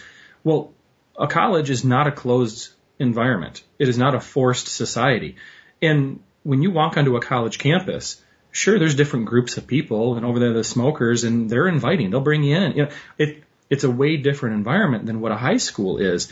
And when I was there, I was a, I was a resident advisor for two years. So I was in charge of uh, 56 freshman boys that were freshmen coming onto campus. I don't know why I did it for two years, but I survived. and uh, you know, the thing is, is that the people that succeeded in the college environment were most likely the kids that were bullied and found freedom. And the people that did not were the bullies, the jocks. They couldn't find their situation anywhere. They could not find how they could be a bully here because there was nowhere to do it and no one put up with it. And they ended up dropping out within a year. You know, it, it's, it wasn't for them. And they most likely, where'd they go? Probably went and worked at a factory where they could be that again, you know. So, you know, but ultimately, uh, this whole idea of the access and, and teaching these kids how to stand up, but to have the confidence and, and to look at them, it, it really should be done by the parents. And all, most of the time it's not. I mean, we had, and a lot of that is the society. We, have to work, two people have to work jobs. They're working jobs offset, first shift, first shift, second shift. and some of them aren't very happy. Some of them parents are being bullies. I mean, it it always comes back you know, when it comes to bullying and where the problem lies. It comes back to it lies with parenting, parenting at its core. So, hmm. It, it's it, it, there's not any easy answer to this. I think the best answer, if it's possible, is remove your children from the institution where it's it's basically uh, rampant. So like if if I was sending my kid to a place where every day they were being fed poison and I couldn't stop the feeding, I'd stop sending them there. Right. And in many ways, I mean, I said at the beginning of the show before I had you on, this is a survival topic, and you brought it up again. I, I mentioned a, a, a child I knew when he was five years old who killed himself at like 19. He was out of school by then, but I think that that's where a lot of the damage got done. We have kids killing themselves here. So in some instances, I think for a parent that's really dealing with a, a situation where their kid's being chronically bullied, I don't care how tough it is, you figure out how to get them out of there because you're talking about their lives. And it tends to be something that I'm actually recommending more and more. Uh, we have a there's a you know pretty much every community has an alternative ed, and, and you know when I was in school, it's where all the druggies and the smokers went and stuff like that. Actually, now that you look at it, and I look at it, it's probably the safest place to put any kid because you're generally accepted there. It's it's not really a forced society. The kids are choosing to be there because their other choice is to you know drop out and not get a not get a, a diploma and every kid I talk to that comes from there talks about how much the teachers help them and all of that. So, I mean, there are options for, in particular in high school, but then they go and the government makes arbitrary type of decisions like you can't take the GED until you're of a certain age. Well, I know quite a few kids that could pass a GED at 15 and get on with their life and start working a job or, or something. Truthfully, That's, I think I could have done it at 14. Well, and there's probably, I mean, it, doesn't take Doogie Howser to do it either. Yeah. You know, it's, yeah. you know, it's, I mean, it's a basic educational assessment, but we don't want, we don't want to take them out of school, right? So we got to put an arbitrary age on it to keep them in the school until age 17, I think, or, and so we can still get the money for them and then they can leave.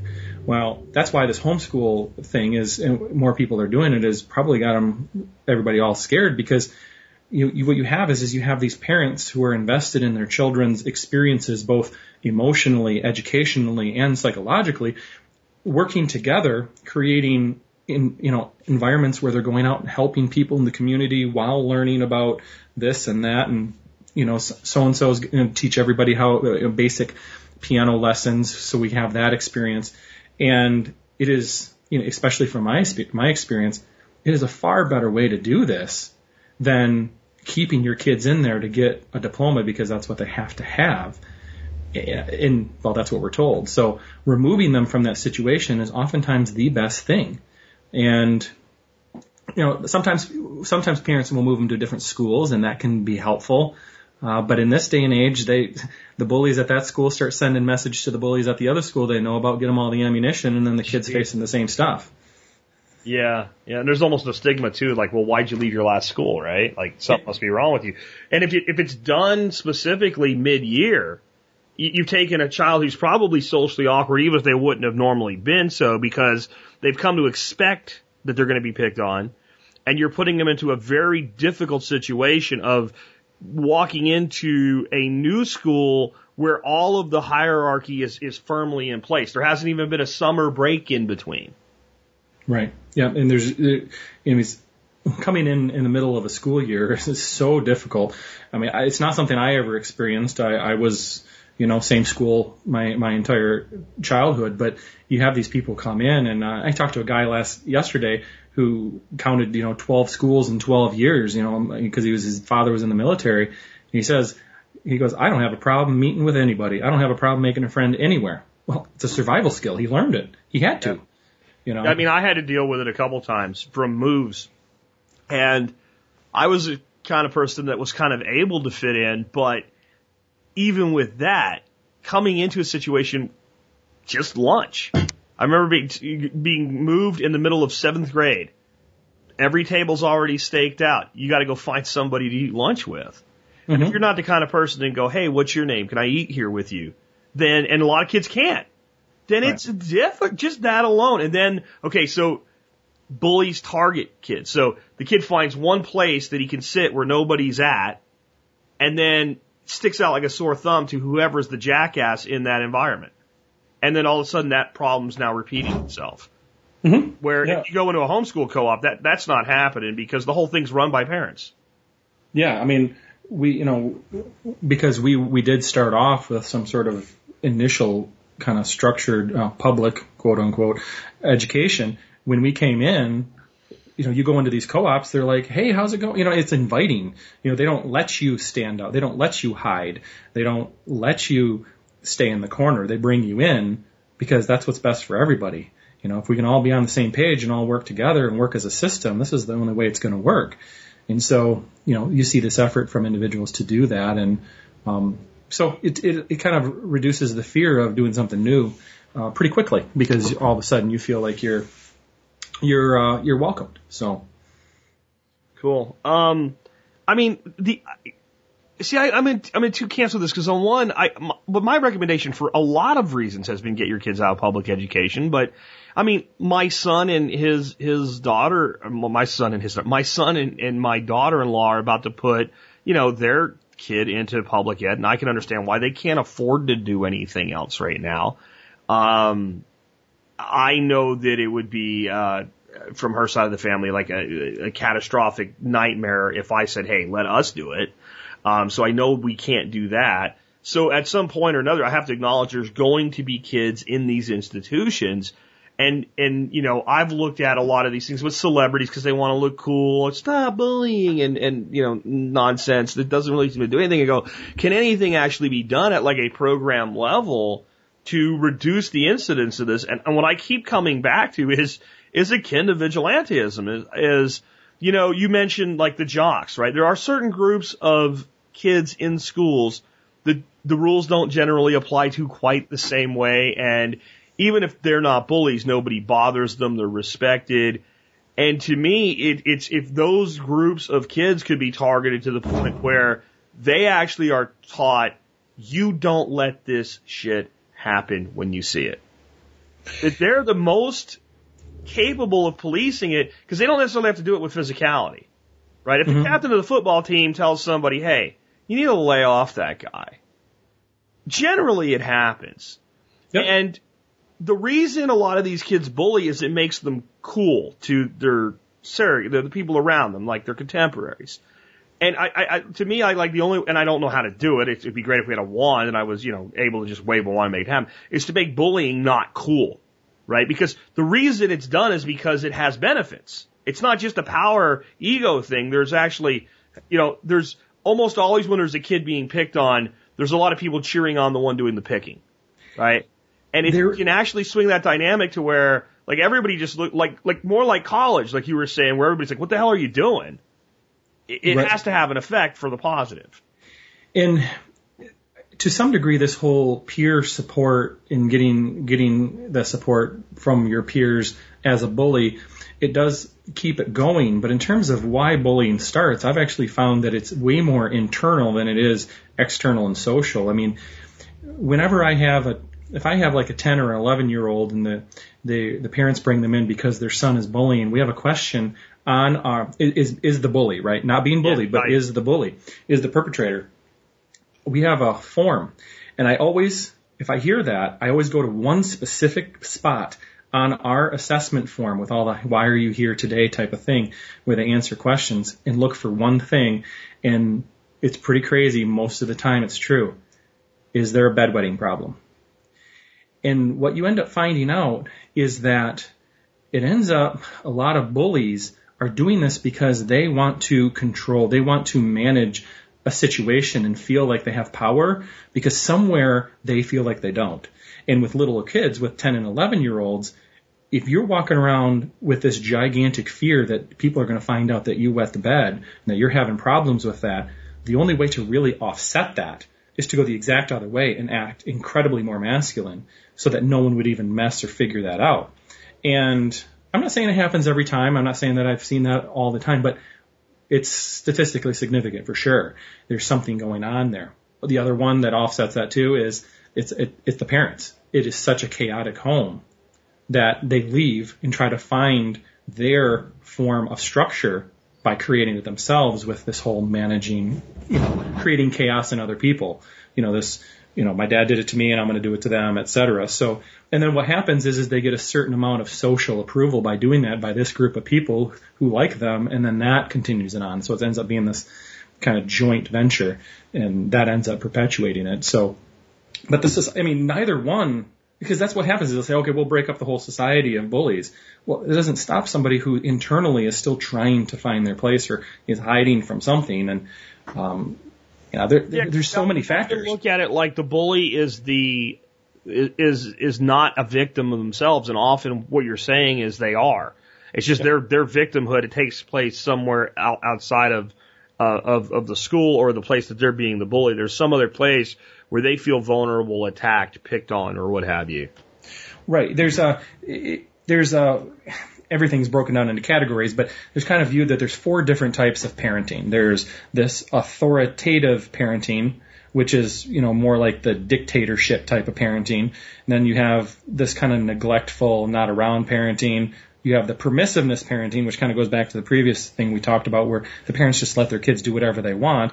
And then there's the authoritarian, which is our ideal type of parenting. Well, bullying comes from when you have the dictator parent, right? We do know that if you have a dictator type of parent, the dad who rules with the iron fist and all that, that oftentimes those kids will go and do the same thing with kids in the school. But it also happens from those parents that just let their kids do whatever because they have this sense of entitlement that they can do whatever they want and they just go and, and, and treat others with this ill will. You know, they have no empathy because they don't, they haven't taught how to care. And who do they target? They target the kids who are the products of neglectful parents and the parents who aren't there.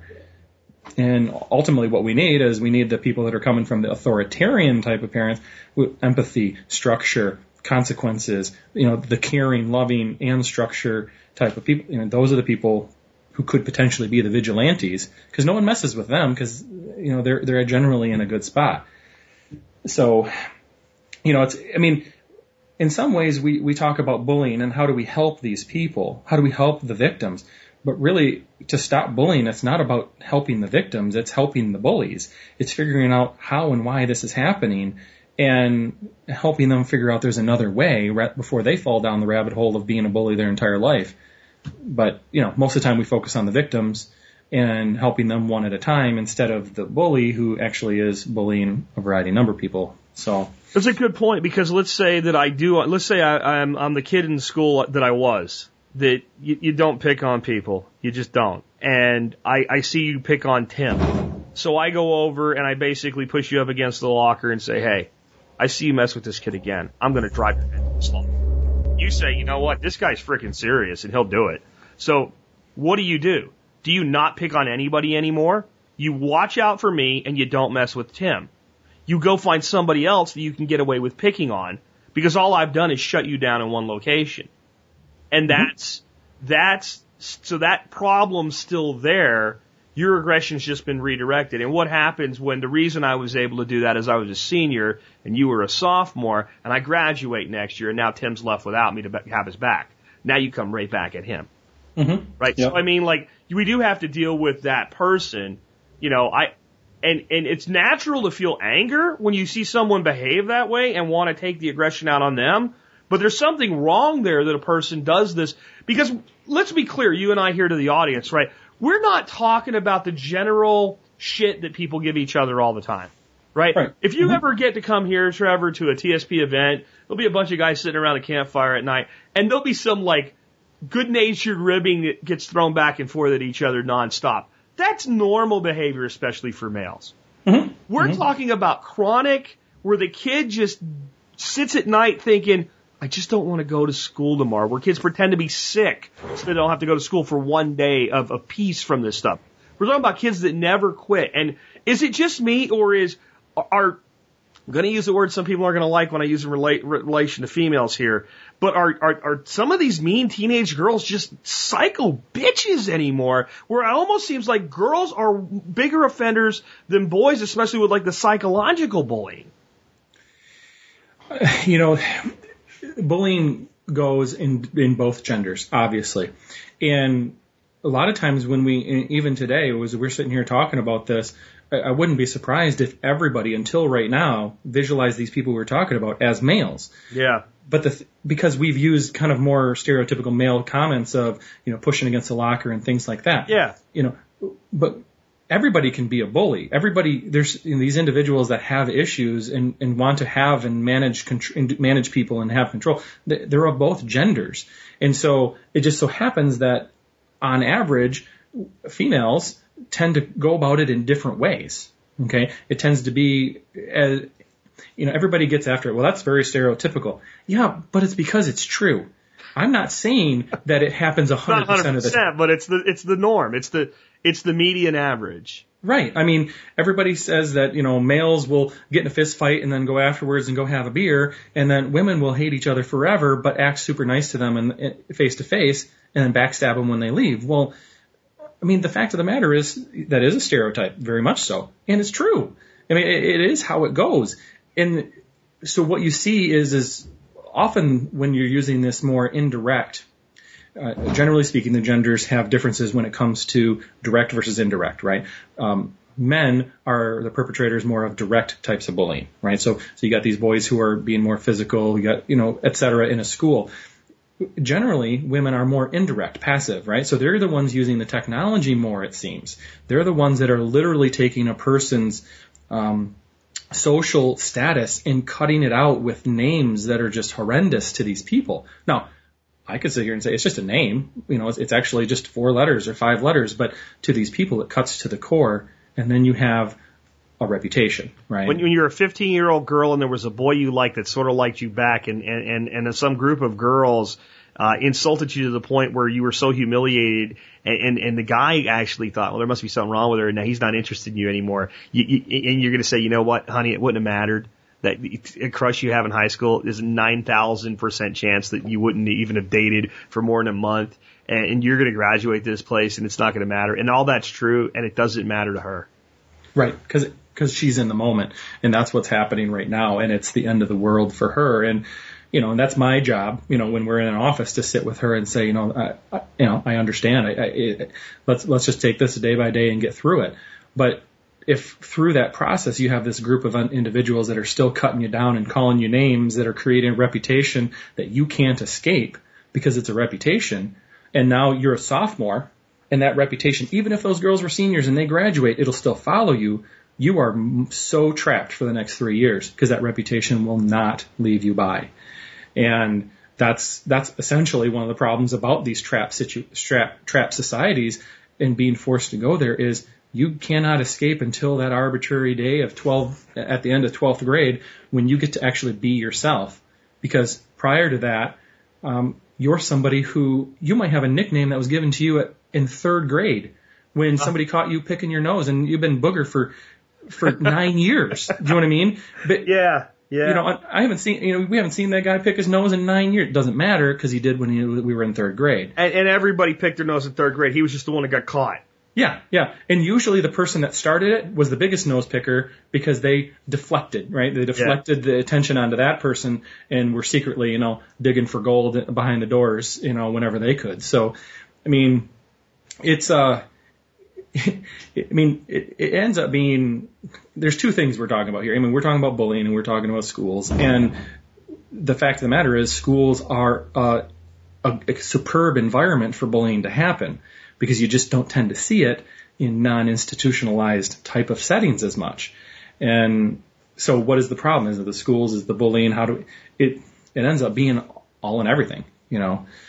So, but, you know, in my, in my world, you know, and what, what I do, we work on it on an individual basis. Um, you know, no schools have come up to me and said, Do let's work on a bullying program. Let's try to do something proactive in these schools. But if they did, I know what I would do. And it would about making people care for people.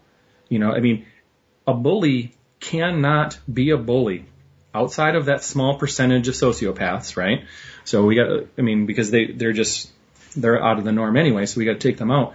But every other general person cannot really be mean to somebody if they view them as a person, if they are, if have even the least amount of em- empathy. And so working with people to actually just care about one another, to do good things, to realize that everybody has value, is one of the best ways to do it. But how do you do that? You know, I mean, that that's that's a little bit bigger. I mean, that's a it's a society type thing. That's a whole school type of thing. You know, and most people aren't going to put money into things like that in order to try to to offset that problem. Gotcha. So, I mean, just for parents that are sitting here going, "This is my kid. My kid's the one being bullied." What do we do as parents when we know that our kid is being bullied? How, what, what can we do, especially if removing them from the school is not an option? Yeah, I mean, and and that I think because of how impactful this can be, parents should explore every option. Well, I don't want to give it, I don't want to move schools because that's just going to teach the wrong lesson to my child. Oh, really? And keeping them there to be um, ridiculed and victimized for three more years is really the best way to go about it. You know, like so everything could be. I mean, you can here in Michigan, we have school of choice, which means that, you know, I might live in this school district, but I can go over there. I have the opportunity if they have space. And uh, I've seen parents do that with certain amounts of success. And, but sometimes not success either. And then obviously, you know, removing from school and going to homeschool. But if none of that's an option, ultimately what, what parents can do is work with their kids in order to try to develop some sort of sense of self, some level of confidence, some ability to know that I don't have to let this happen to me. Because if all the markers initially for, so if bullies are looking for A, B, and C, right? Sitting alone, heads down, I'm bigger than him. Okay, now I'm going to go bully that person. Well, you're not going to really change the physical aspect, but you can have them develop certain friendships and or act more confident. What's the best way to do that? It's generally not by talking to them. You know, that's where a professional comes in. And finding a good supportive type of therapist relationship is and can be what's best. Sometimes it's having them go off to work with grandpa for the summer. You know, grandpas are great for teaching you confidence because they don't put up with a bunch of stuff, you know, so you're yeah. baling hay all summer. And I mean, I've seen some kids go, you know, they send him down to the grandpa in Tennessee. He comes back. He's got a little muscle on him because he uh, tan and he's you know, and he, he might be cussing a little bit because he was with grandpa all summer, but at the same time, there's a swagger, right? Yeah. And, and that's not a bad thing. That's, you know, and, and generally they'll be left alone. It's, it's just letting them know that you're, most of the time, letting them know that you're there for them and, and doing whatever is possible. Most kids will be okay as long as they're feeling understood and that they feel like somebody cares for them rather than, oh, you just got to tough it out. You know what? Just ignore it. I mean, you start talking like that as a parent, and you're basically saying, "I don't care." Because well, you're also saying to the kid if if they're if they're switched on mentally at all, I don't understand your problem at all. Mm-hmm. And I am making light of your problem. I'm assuming your problem is smaller than it is. And that's going to damage your relationship with your child. It's going to damage your ability to, to parent. And, mm-hmm. and not in that, see, that's what people don't get. When you damage your relationship with a child as a parent, you don't just damage it in the one segmented niche because the mature mind looks that way. Like if you and I have a problem with each other, but it's only with politics, what do we do? We don't talk about politics. Mm-hmm. And then we get along everywhere else. Child, a child doesn't have that mental maturity yet that to, to be able to compartmentalize. And if you damage that relationship there, you damage the relationship in its entirety. Yeah, I mean, I I sometimes am just shocked by how much people don't understand the importance of parenting. They don't understand that it is a cure all or a virus. And mm. it's only one of those two really. Like, because if you are if, if you send the wrong message at one time, it infiltrates all other parts of their psyche, right? So it, if you said, man, you're just not good at baseball and that hit the kid the wrong way, they don't think they're good at anything, right? It's a virus. It spreads mm-hmm. versus the only way to do that is to show, but you're awesome at this. Let's go do more of this. And, you know, that's parenting. It's the ups and downs. But, you know, this whole idea of, you know, the, the, probably the best thing any parent can do is teaching them how to lean into it. You know, teaching them, I understand you're afraid of this person. That's okay. I got your back most of the time just knowing that your parents got your back in some way, shape, or form. You know, it's like I don't got. I mean, if you're going to go punch the kid in the face, uh, you know, I'm not saying that's what you should do, but if you do, I got your back. If it ever happens, if you ever end up pushed far enough and you have to stand up for yourself, no matter what happens, I got your back. That's a huge thing. I think yeah. another thing that can work if it's done right, but it has to be done very diplomatically, is reaching out to the bully's parents If it's, hey, if your kid messes with my kid again, I'm going to come over there and kick your ass, that's probably not going to be helpful. If it's your kid's 100% of the problem, I think that's not going to be helpful. And I think you have to actually kind of, so if I'm going to be a diplomat, I'm going to understand my, my other side as a, as a, as a nation before I try to have a discussion with them. And I might decide this nation cannot have diplomacy. We, we're this, they're not ready for diplomacy yet. So if, if I look out over the horizon and my, my kid's bully's parents are a, a, a streetwalker and a drunk that are never home, I'm not reaching out to them at all in this situation. But if they're generally logical, rational people, then I might reach out and say something like, you know, Billy and Tom are having some issues with each other. And I was wondering if we could talk about it over a beer at the bar or something.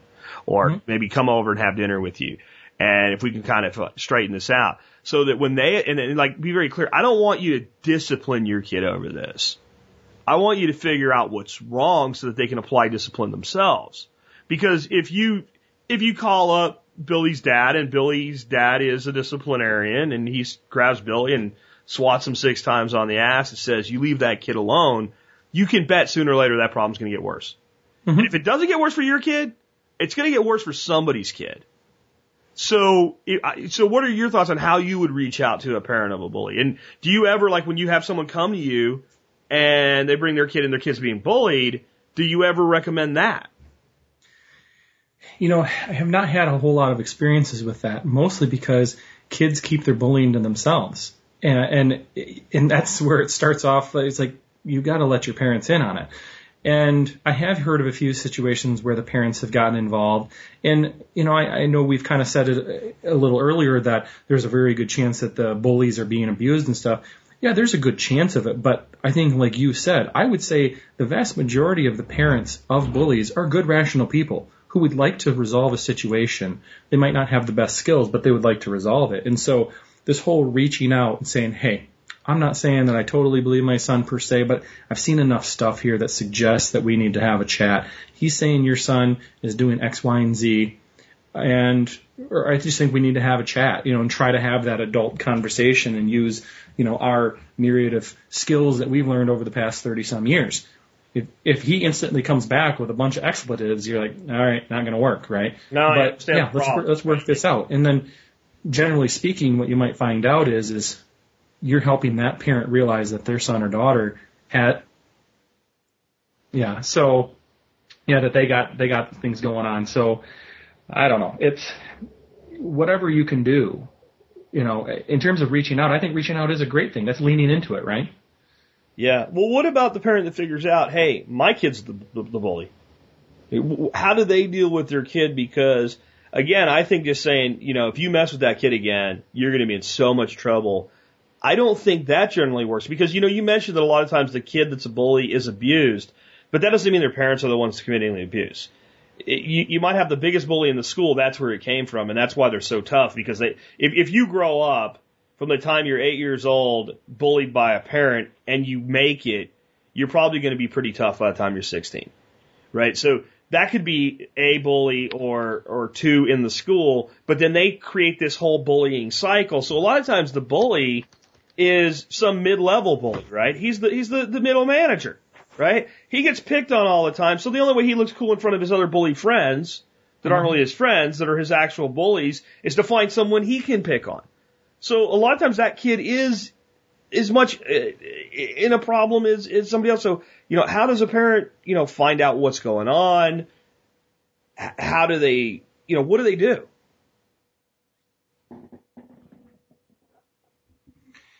I think it, you know, I kind of alluded back to like a like a like a school program, but I would say you have to see you have to show them what happens to people that are bullied. You know, you have to show in, in, in a variety of different settings, whether they're people that are bullied by their governments, you know, so you show some signs from, from Africa or, or things of that nature where, or, or, I mean, even talk about how bullying was the some of the premise behind Nazi Germany. Do you know what I mean? Like, I mean, there's a lot of other aspects to it, but it, it's that how something small that you think is small, like bullying, is actually a systemic problem, and develop this empathy, you know, caring for individuals.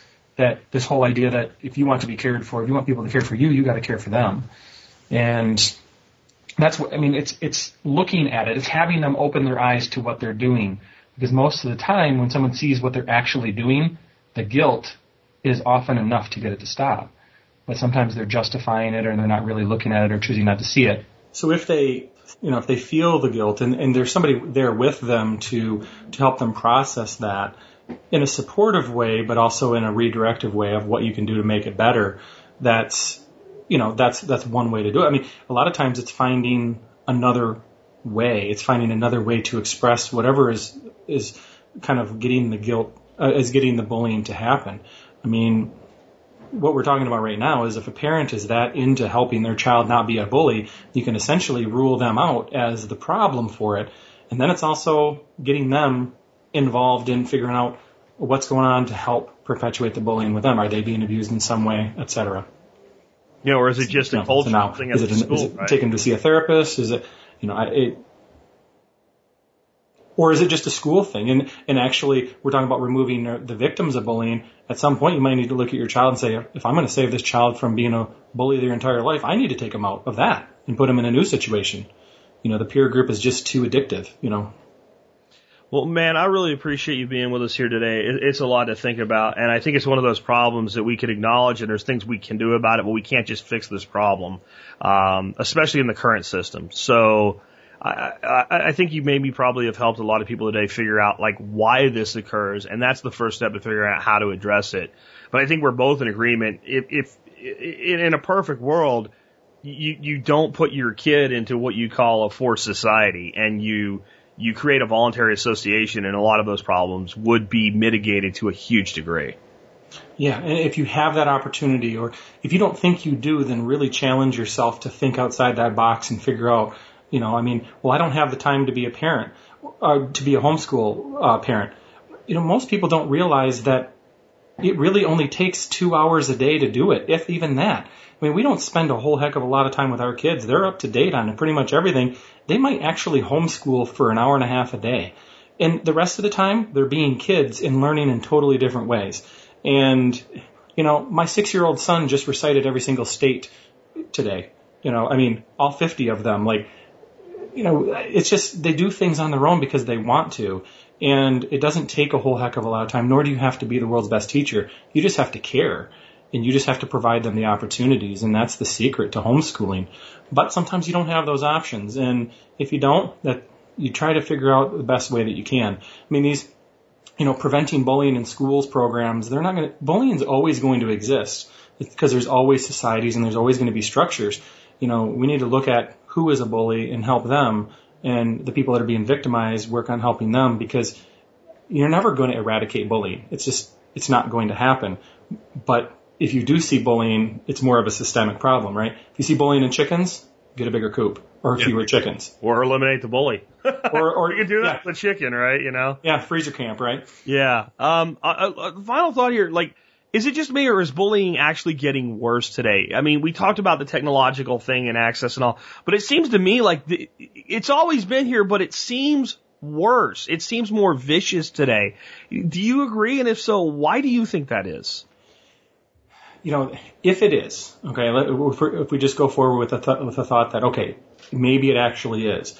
If it is, then it's going to go back to the, it's going to go to the fact that we are so far from our roots and we are so far from actually parenting with a purpose that that is the problem. And I kind of alluded to the authoritar- authoritarian versus the permissive style and, and there is so much permissive parenting you know, eight year olds with smartphones and, and giving them access they should never have and, and, and, and stuff like, and creating these little entitled individuals who walk around like princes and princesses in some sort of kingdom.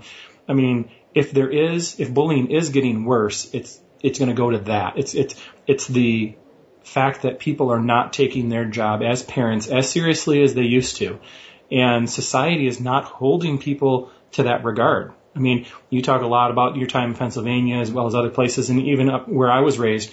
Like, if you were not doing a good job as a parent, you were hearing it from your neighbors, and you were held to a regard. You needed, you need, nobody's doing that now. You know, I mean, everybody's in their own little world, trying to do the best that they can, and and there's no, people aren't being held accountable. And you know, the most important job in this world, if you choose to have a child, is to parent and to do so with the best of your ability and try to do it in a proactive way to create good individuals. And um, so, if bullying is worse today, if, if, if we work on that thought, um, I would I would view it's it's a problem with the parenting more than anything. I would agree, and I think it's the root of a lot of it. I I don't think it's at the root of all of it because, like you said, it's always been here. But Mhm. I, I personally, from what I see, think it's worse, and I think that there's a lot of that. And I know it from from you know people think I beat on teachers, but what I really beat is on the system that they're in. And I know enough teachers and talk to enough teachers that in young children, I'm talking second grade, first grade kids, where the kids are a problem, and the teachers try to reach out to the parents, and the parents just don't give a shit. They No. just don't care. Or they defend the child at all costs, one or the other. But more often than not, they don't care. They set up a parent teacher conference and they just don't even show up. Because it's the school's problem. Yes, yeah, I don't, I don't, you know, they just don't care. And I think so. I think there's something to that. Final thoughts? You got any, uh, like a website or anything anybody might want to check out? Um, you know, we, we have our own little site, you know, for, for what we do on our spot, you know, dandelionhills.com. That's just, you know, our little blog, what we do, keep people in our little area. But other than that, you know, I think there's, there's a lot of information out there on how to be a better parent. And some of it's good and some of it's not. And, and, you know, maybe at some point I need to put some stuff together and, um, you know, throw around some ideas on really helping people that really want to, want to be better parents to make a difference on, on how to do that because it's not hard from a knowing what to do standpoint. It's just consistency and being able to stick to it for a really long time and, and keep the messages the same. I mean, it's, you have to provide structure for your kids. You have to provide consequences for their actions, good and bad. They do something awesome, consequence it with great stuff.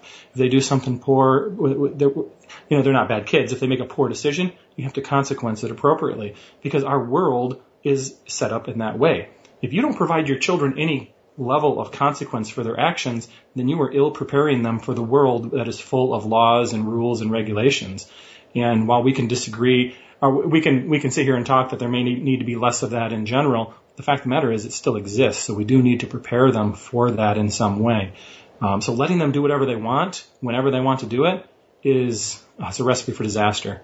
So, you know, anything along those lines, you know, I mean, talk to your local professional to get more information, do some research on yourself. Contact me. I'll, I'll provide some ideas if I can, but, um, actually try. You know, we, you know, you, you talk about get shit done, right? Yeah. If you go buy some apple juice and throw some yeast in it, see what happens. You know, go buy a couple quail and see what happens. I mean, read something on parenting and see what happens. That's, I mean, that's the, that's probably the best piece of advice I could give. And if your kid's being bullied, read some, teach them, read something on confidence, how to build confidence and see what happens. You know, doing something is the secret. My my my final thought I think on this is be your kids' friends. Right? I think a lot of people take this, you know, you're not there to be your kids' friends, you're there to be their parent. I think you can be both. Because because my view was always the way that I kept my son in line was I wanted him to feel like if he did something he knew he shouldn't do, he was letting his friend down. Mm-hmm. You know, that I was his, his, his first, the closest and best friend. That I would always have his back. And I, I remember even telling him one time, someday, someone's going to come to me and say you did something that you probably didn't do. And you're going to need me to have your back. And you're going to need to always be honest with me so that when I look at you and I ask you and you tell me you weren't involved, I still have your back there because I believe you. And funny enough, it happened. It happened in like a way I would have never expected. I had cops show up and accuse my son of breaking into somebody's house uh, when he was 16 years old, and they then went to his work and interrogated him in a parking lot without my knowledge. And I, I, I was ready to sue the Arlington Police Department. He had nothing to do with it, and he ended up being cleared on it. But he was just blown away that it had happened exactly the way that I said it would. That you would need me to believe you, so you need to always be honest with me. And and we had a, a relationship that was parent and, and and child, but we also had a relationship that was a friendship relationship. I think if if you've so divorced yourself from your children that you can't be their friends, right? That you have a real hard time parenting. And, and I kind of look at it this way, you know, well, you need to be a disciplinarian, you need to do, you, sure. And if I have my best friend and I think he's become an alcoholic, I'll tell him. And I'll say, you mm-hmm. need to get into rehab. it's not like I can't be tough with my friends. I, that, that's, I think that's what makes me a good friend. And it's not like I won't pull rank if I have some with a friend if I think I'm going to help them. And I think we've gotten so convoluted that we have parents either with that authoritarian thing, like I can't be their friend, or all they're worried about is being their friend. And both of those end up the same place and it ain't good. Yeah, I mean it's it's two opposite sides, right? And so people reside on those two poles, and, and when really it's a mixture of both. And at any given time, you need if if the number is always ten, you need three of one and seven of the other, or nine of one and one of the other. But it's always a mixture of both. It's never all or none. And reading the situations to see what that child needs at that time, it's like you know what they got the message. I don't need to give them a lecture right now. Let's hug it out. Let's go for a walk and let's just get our mind off it because the lesson's been learned. But yeah, yeah if you go into the 10 hour lecture, well, yeah. Get it done, get it over with, and move on, right? As long, mm-hmm. Unless it becomes a recurrent problem, yeah, because they take it all in in a few minutes, and then I'll tell you what. When I was in sales, I used to teach people. If you're talking to somebody and the guy wears glasses, he takes his glasses off, sets them on a desk. You have talked too long. Mm-hmm. Kids get there quick. right? Oh. So you, you hold their attention, you get it done, and you, and you move on with it. And that, that doesn't mean that there's not a consequence. So like the consequence of you're grounded or you're losing a privilege or whatever. But okay, then it's done. Okay. So then that's gone, that privilege is gone for a week or whatever it is. Well, there's no reason to compete, continue to beat up on the situation. You've enacted the punishment. My, my favorite thing about technology is whenever I had a problem, I just changed the password on the wireless router.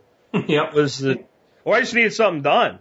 Right. I told I told a parent that the other day. It's like, well, I can't take their phone away because their dad bought them the phone.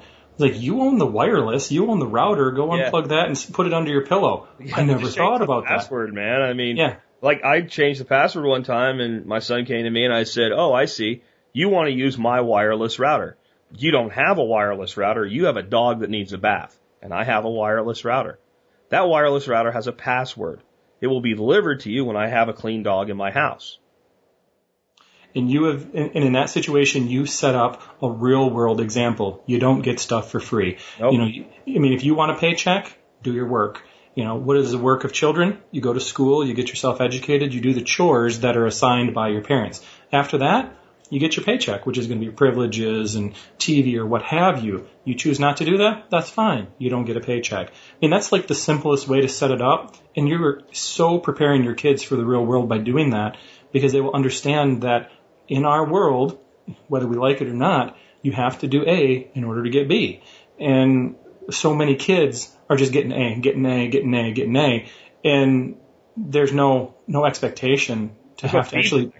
Yeah, there's there's no way you don't I don't have to do B. I'm yeah. special. I just get A. Yeah, because you know? sooner or later you're going to go out on your own and you're going to have to do A to get B. And, and, and, no one's going to give a damn that you're special. I mean, that's so we're going off on a different topic there, but.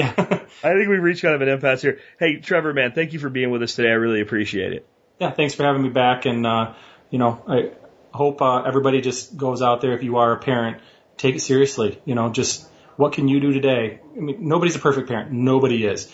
But what can you do today to be a better parent? And then tomorrow, wake up with the same mantra. What can I do today to be a better parent? It's just that's getting shit done, leaning forward, leaning into it. And remember, your job is to work yourself out of a job. That's a successful parent. Yep, absolutely. All right, folks, and with that, this has been Jack Spirko today, along with Trevor Grice, helping you figure out how to live that better life if times get tough, or even if they don't.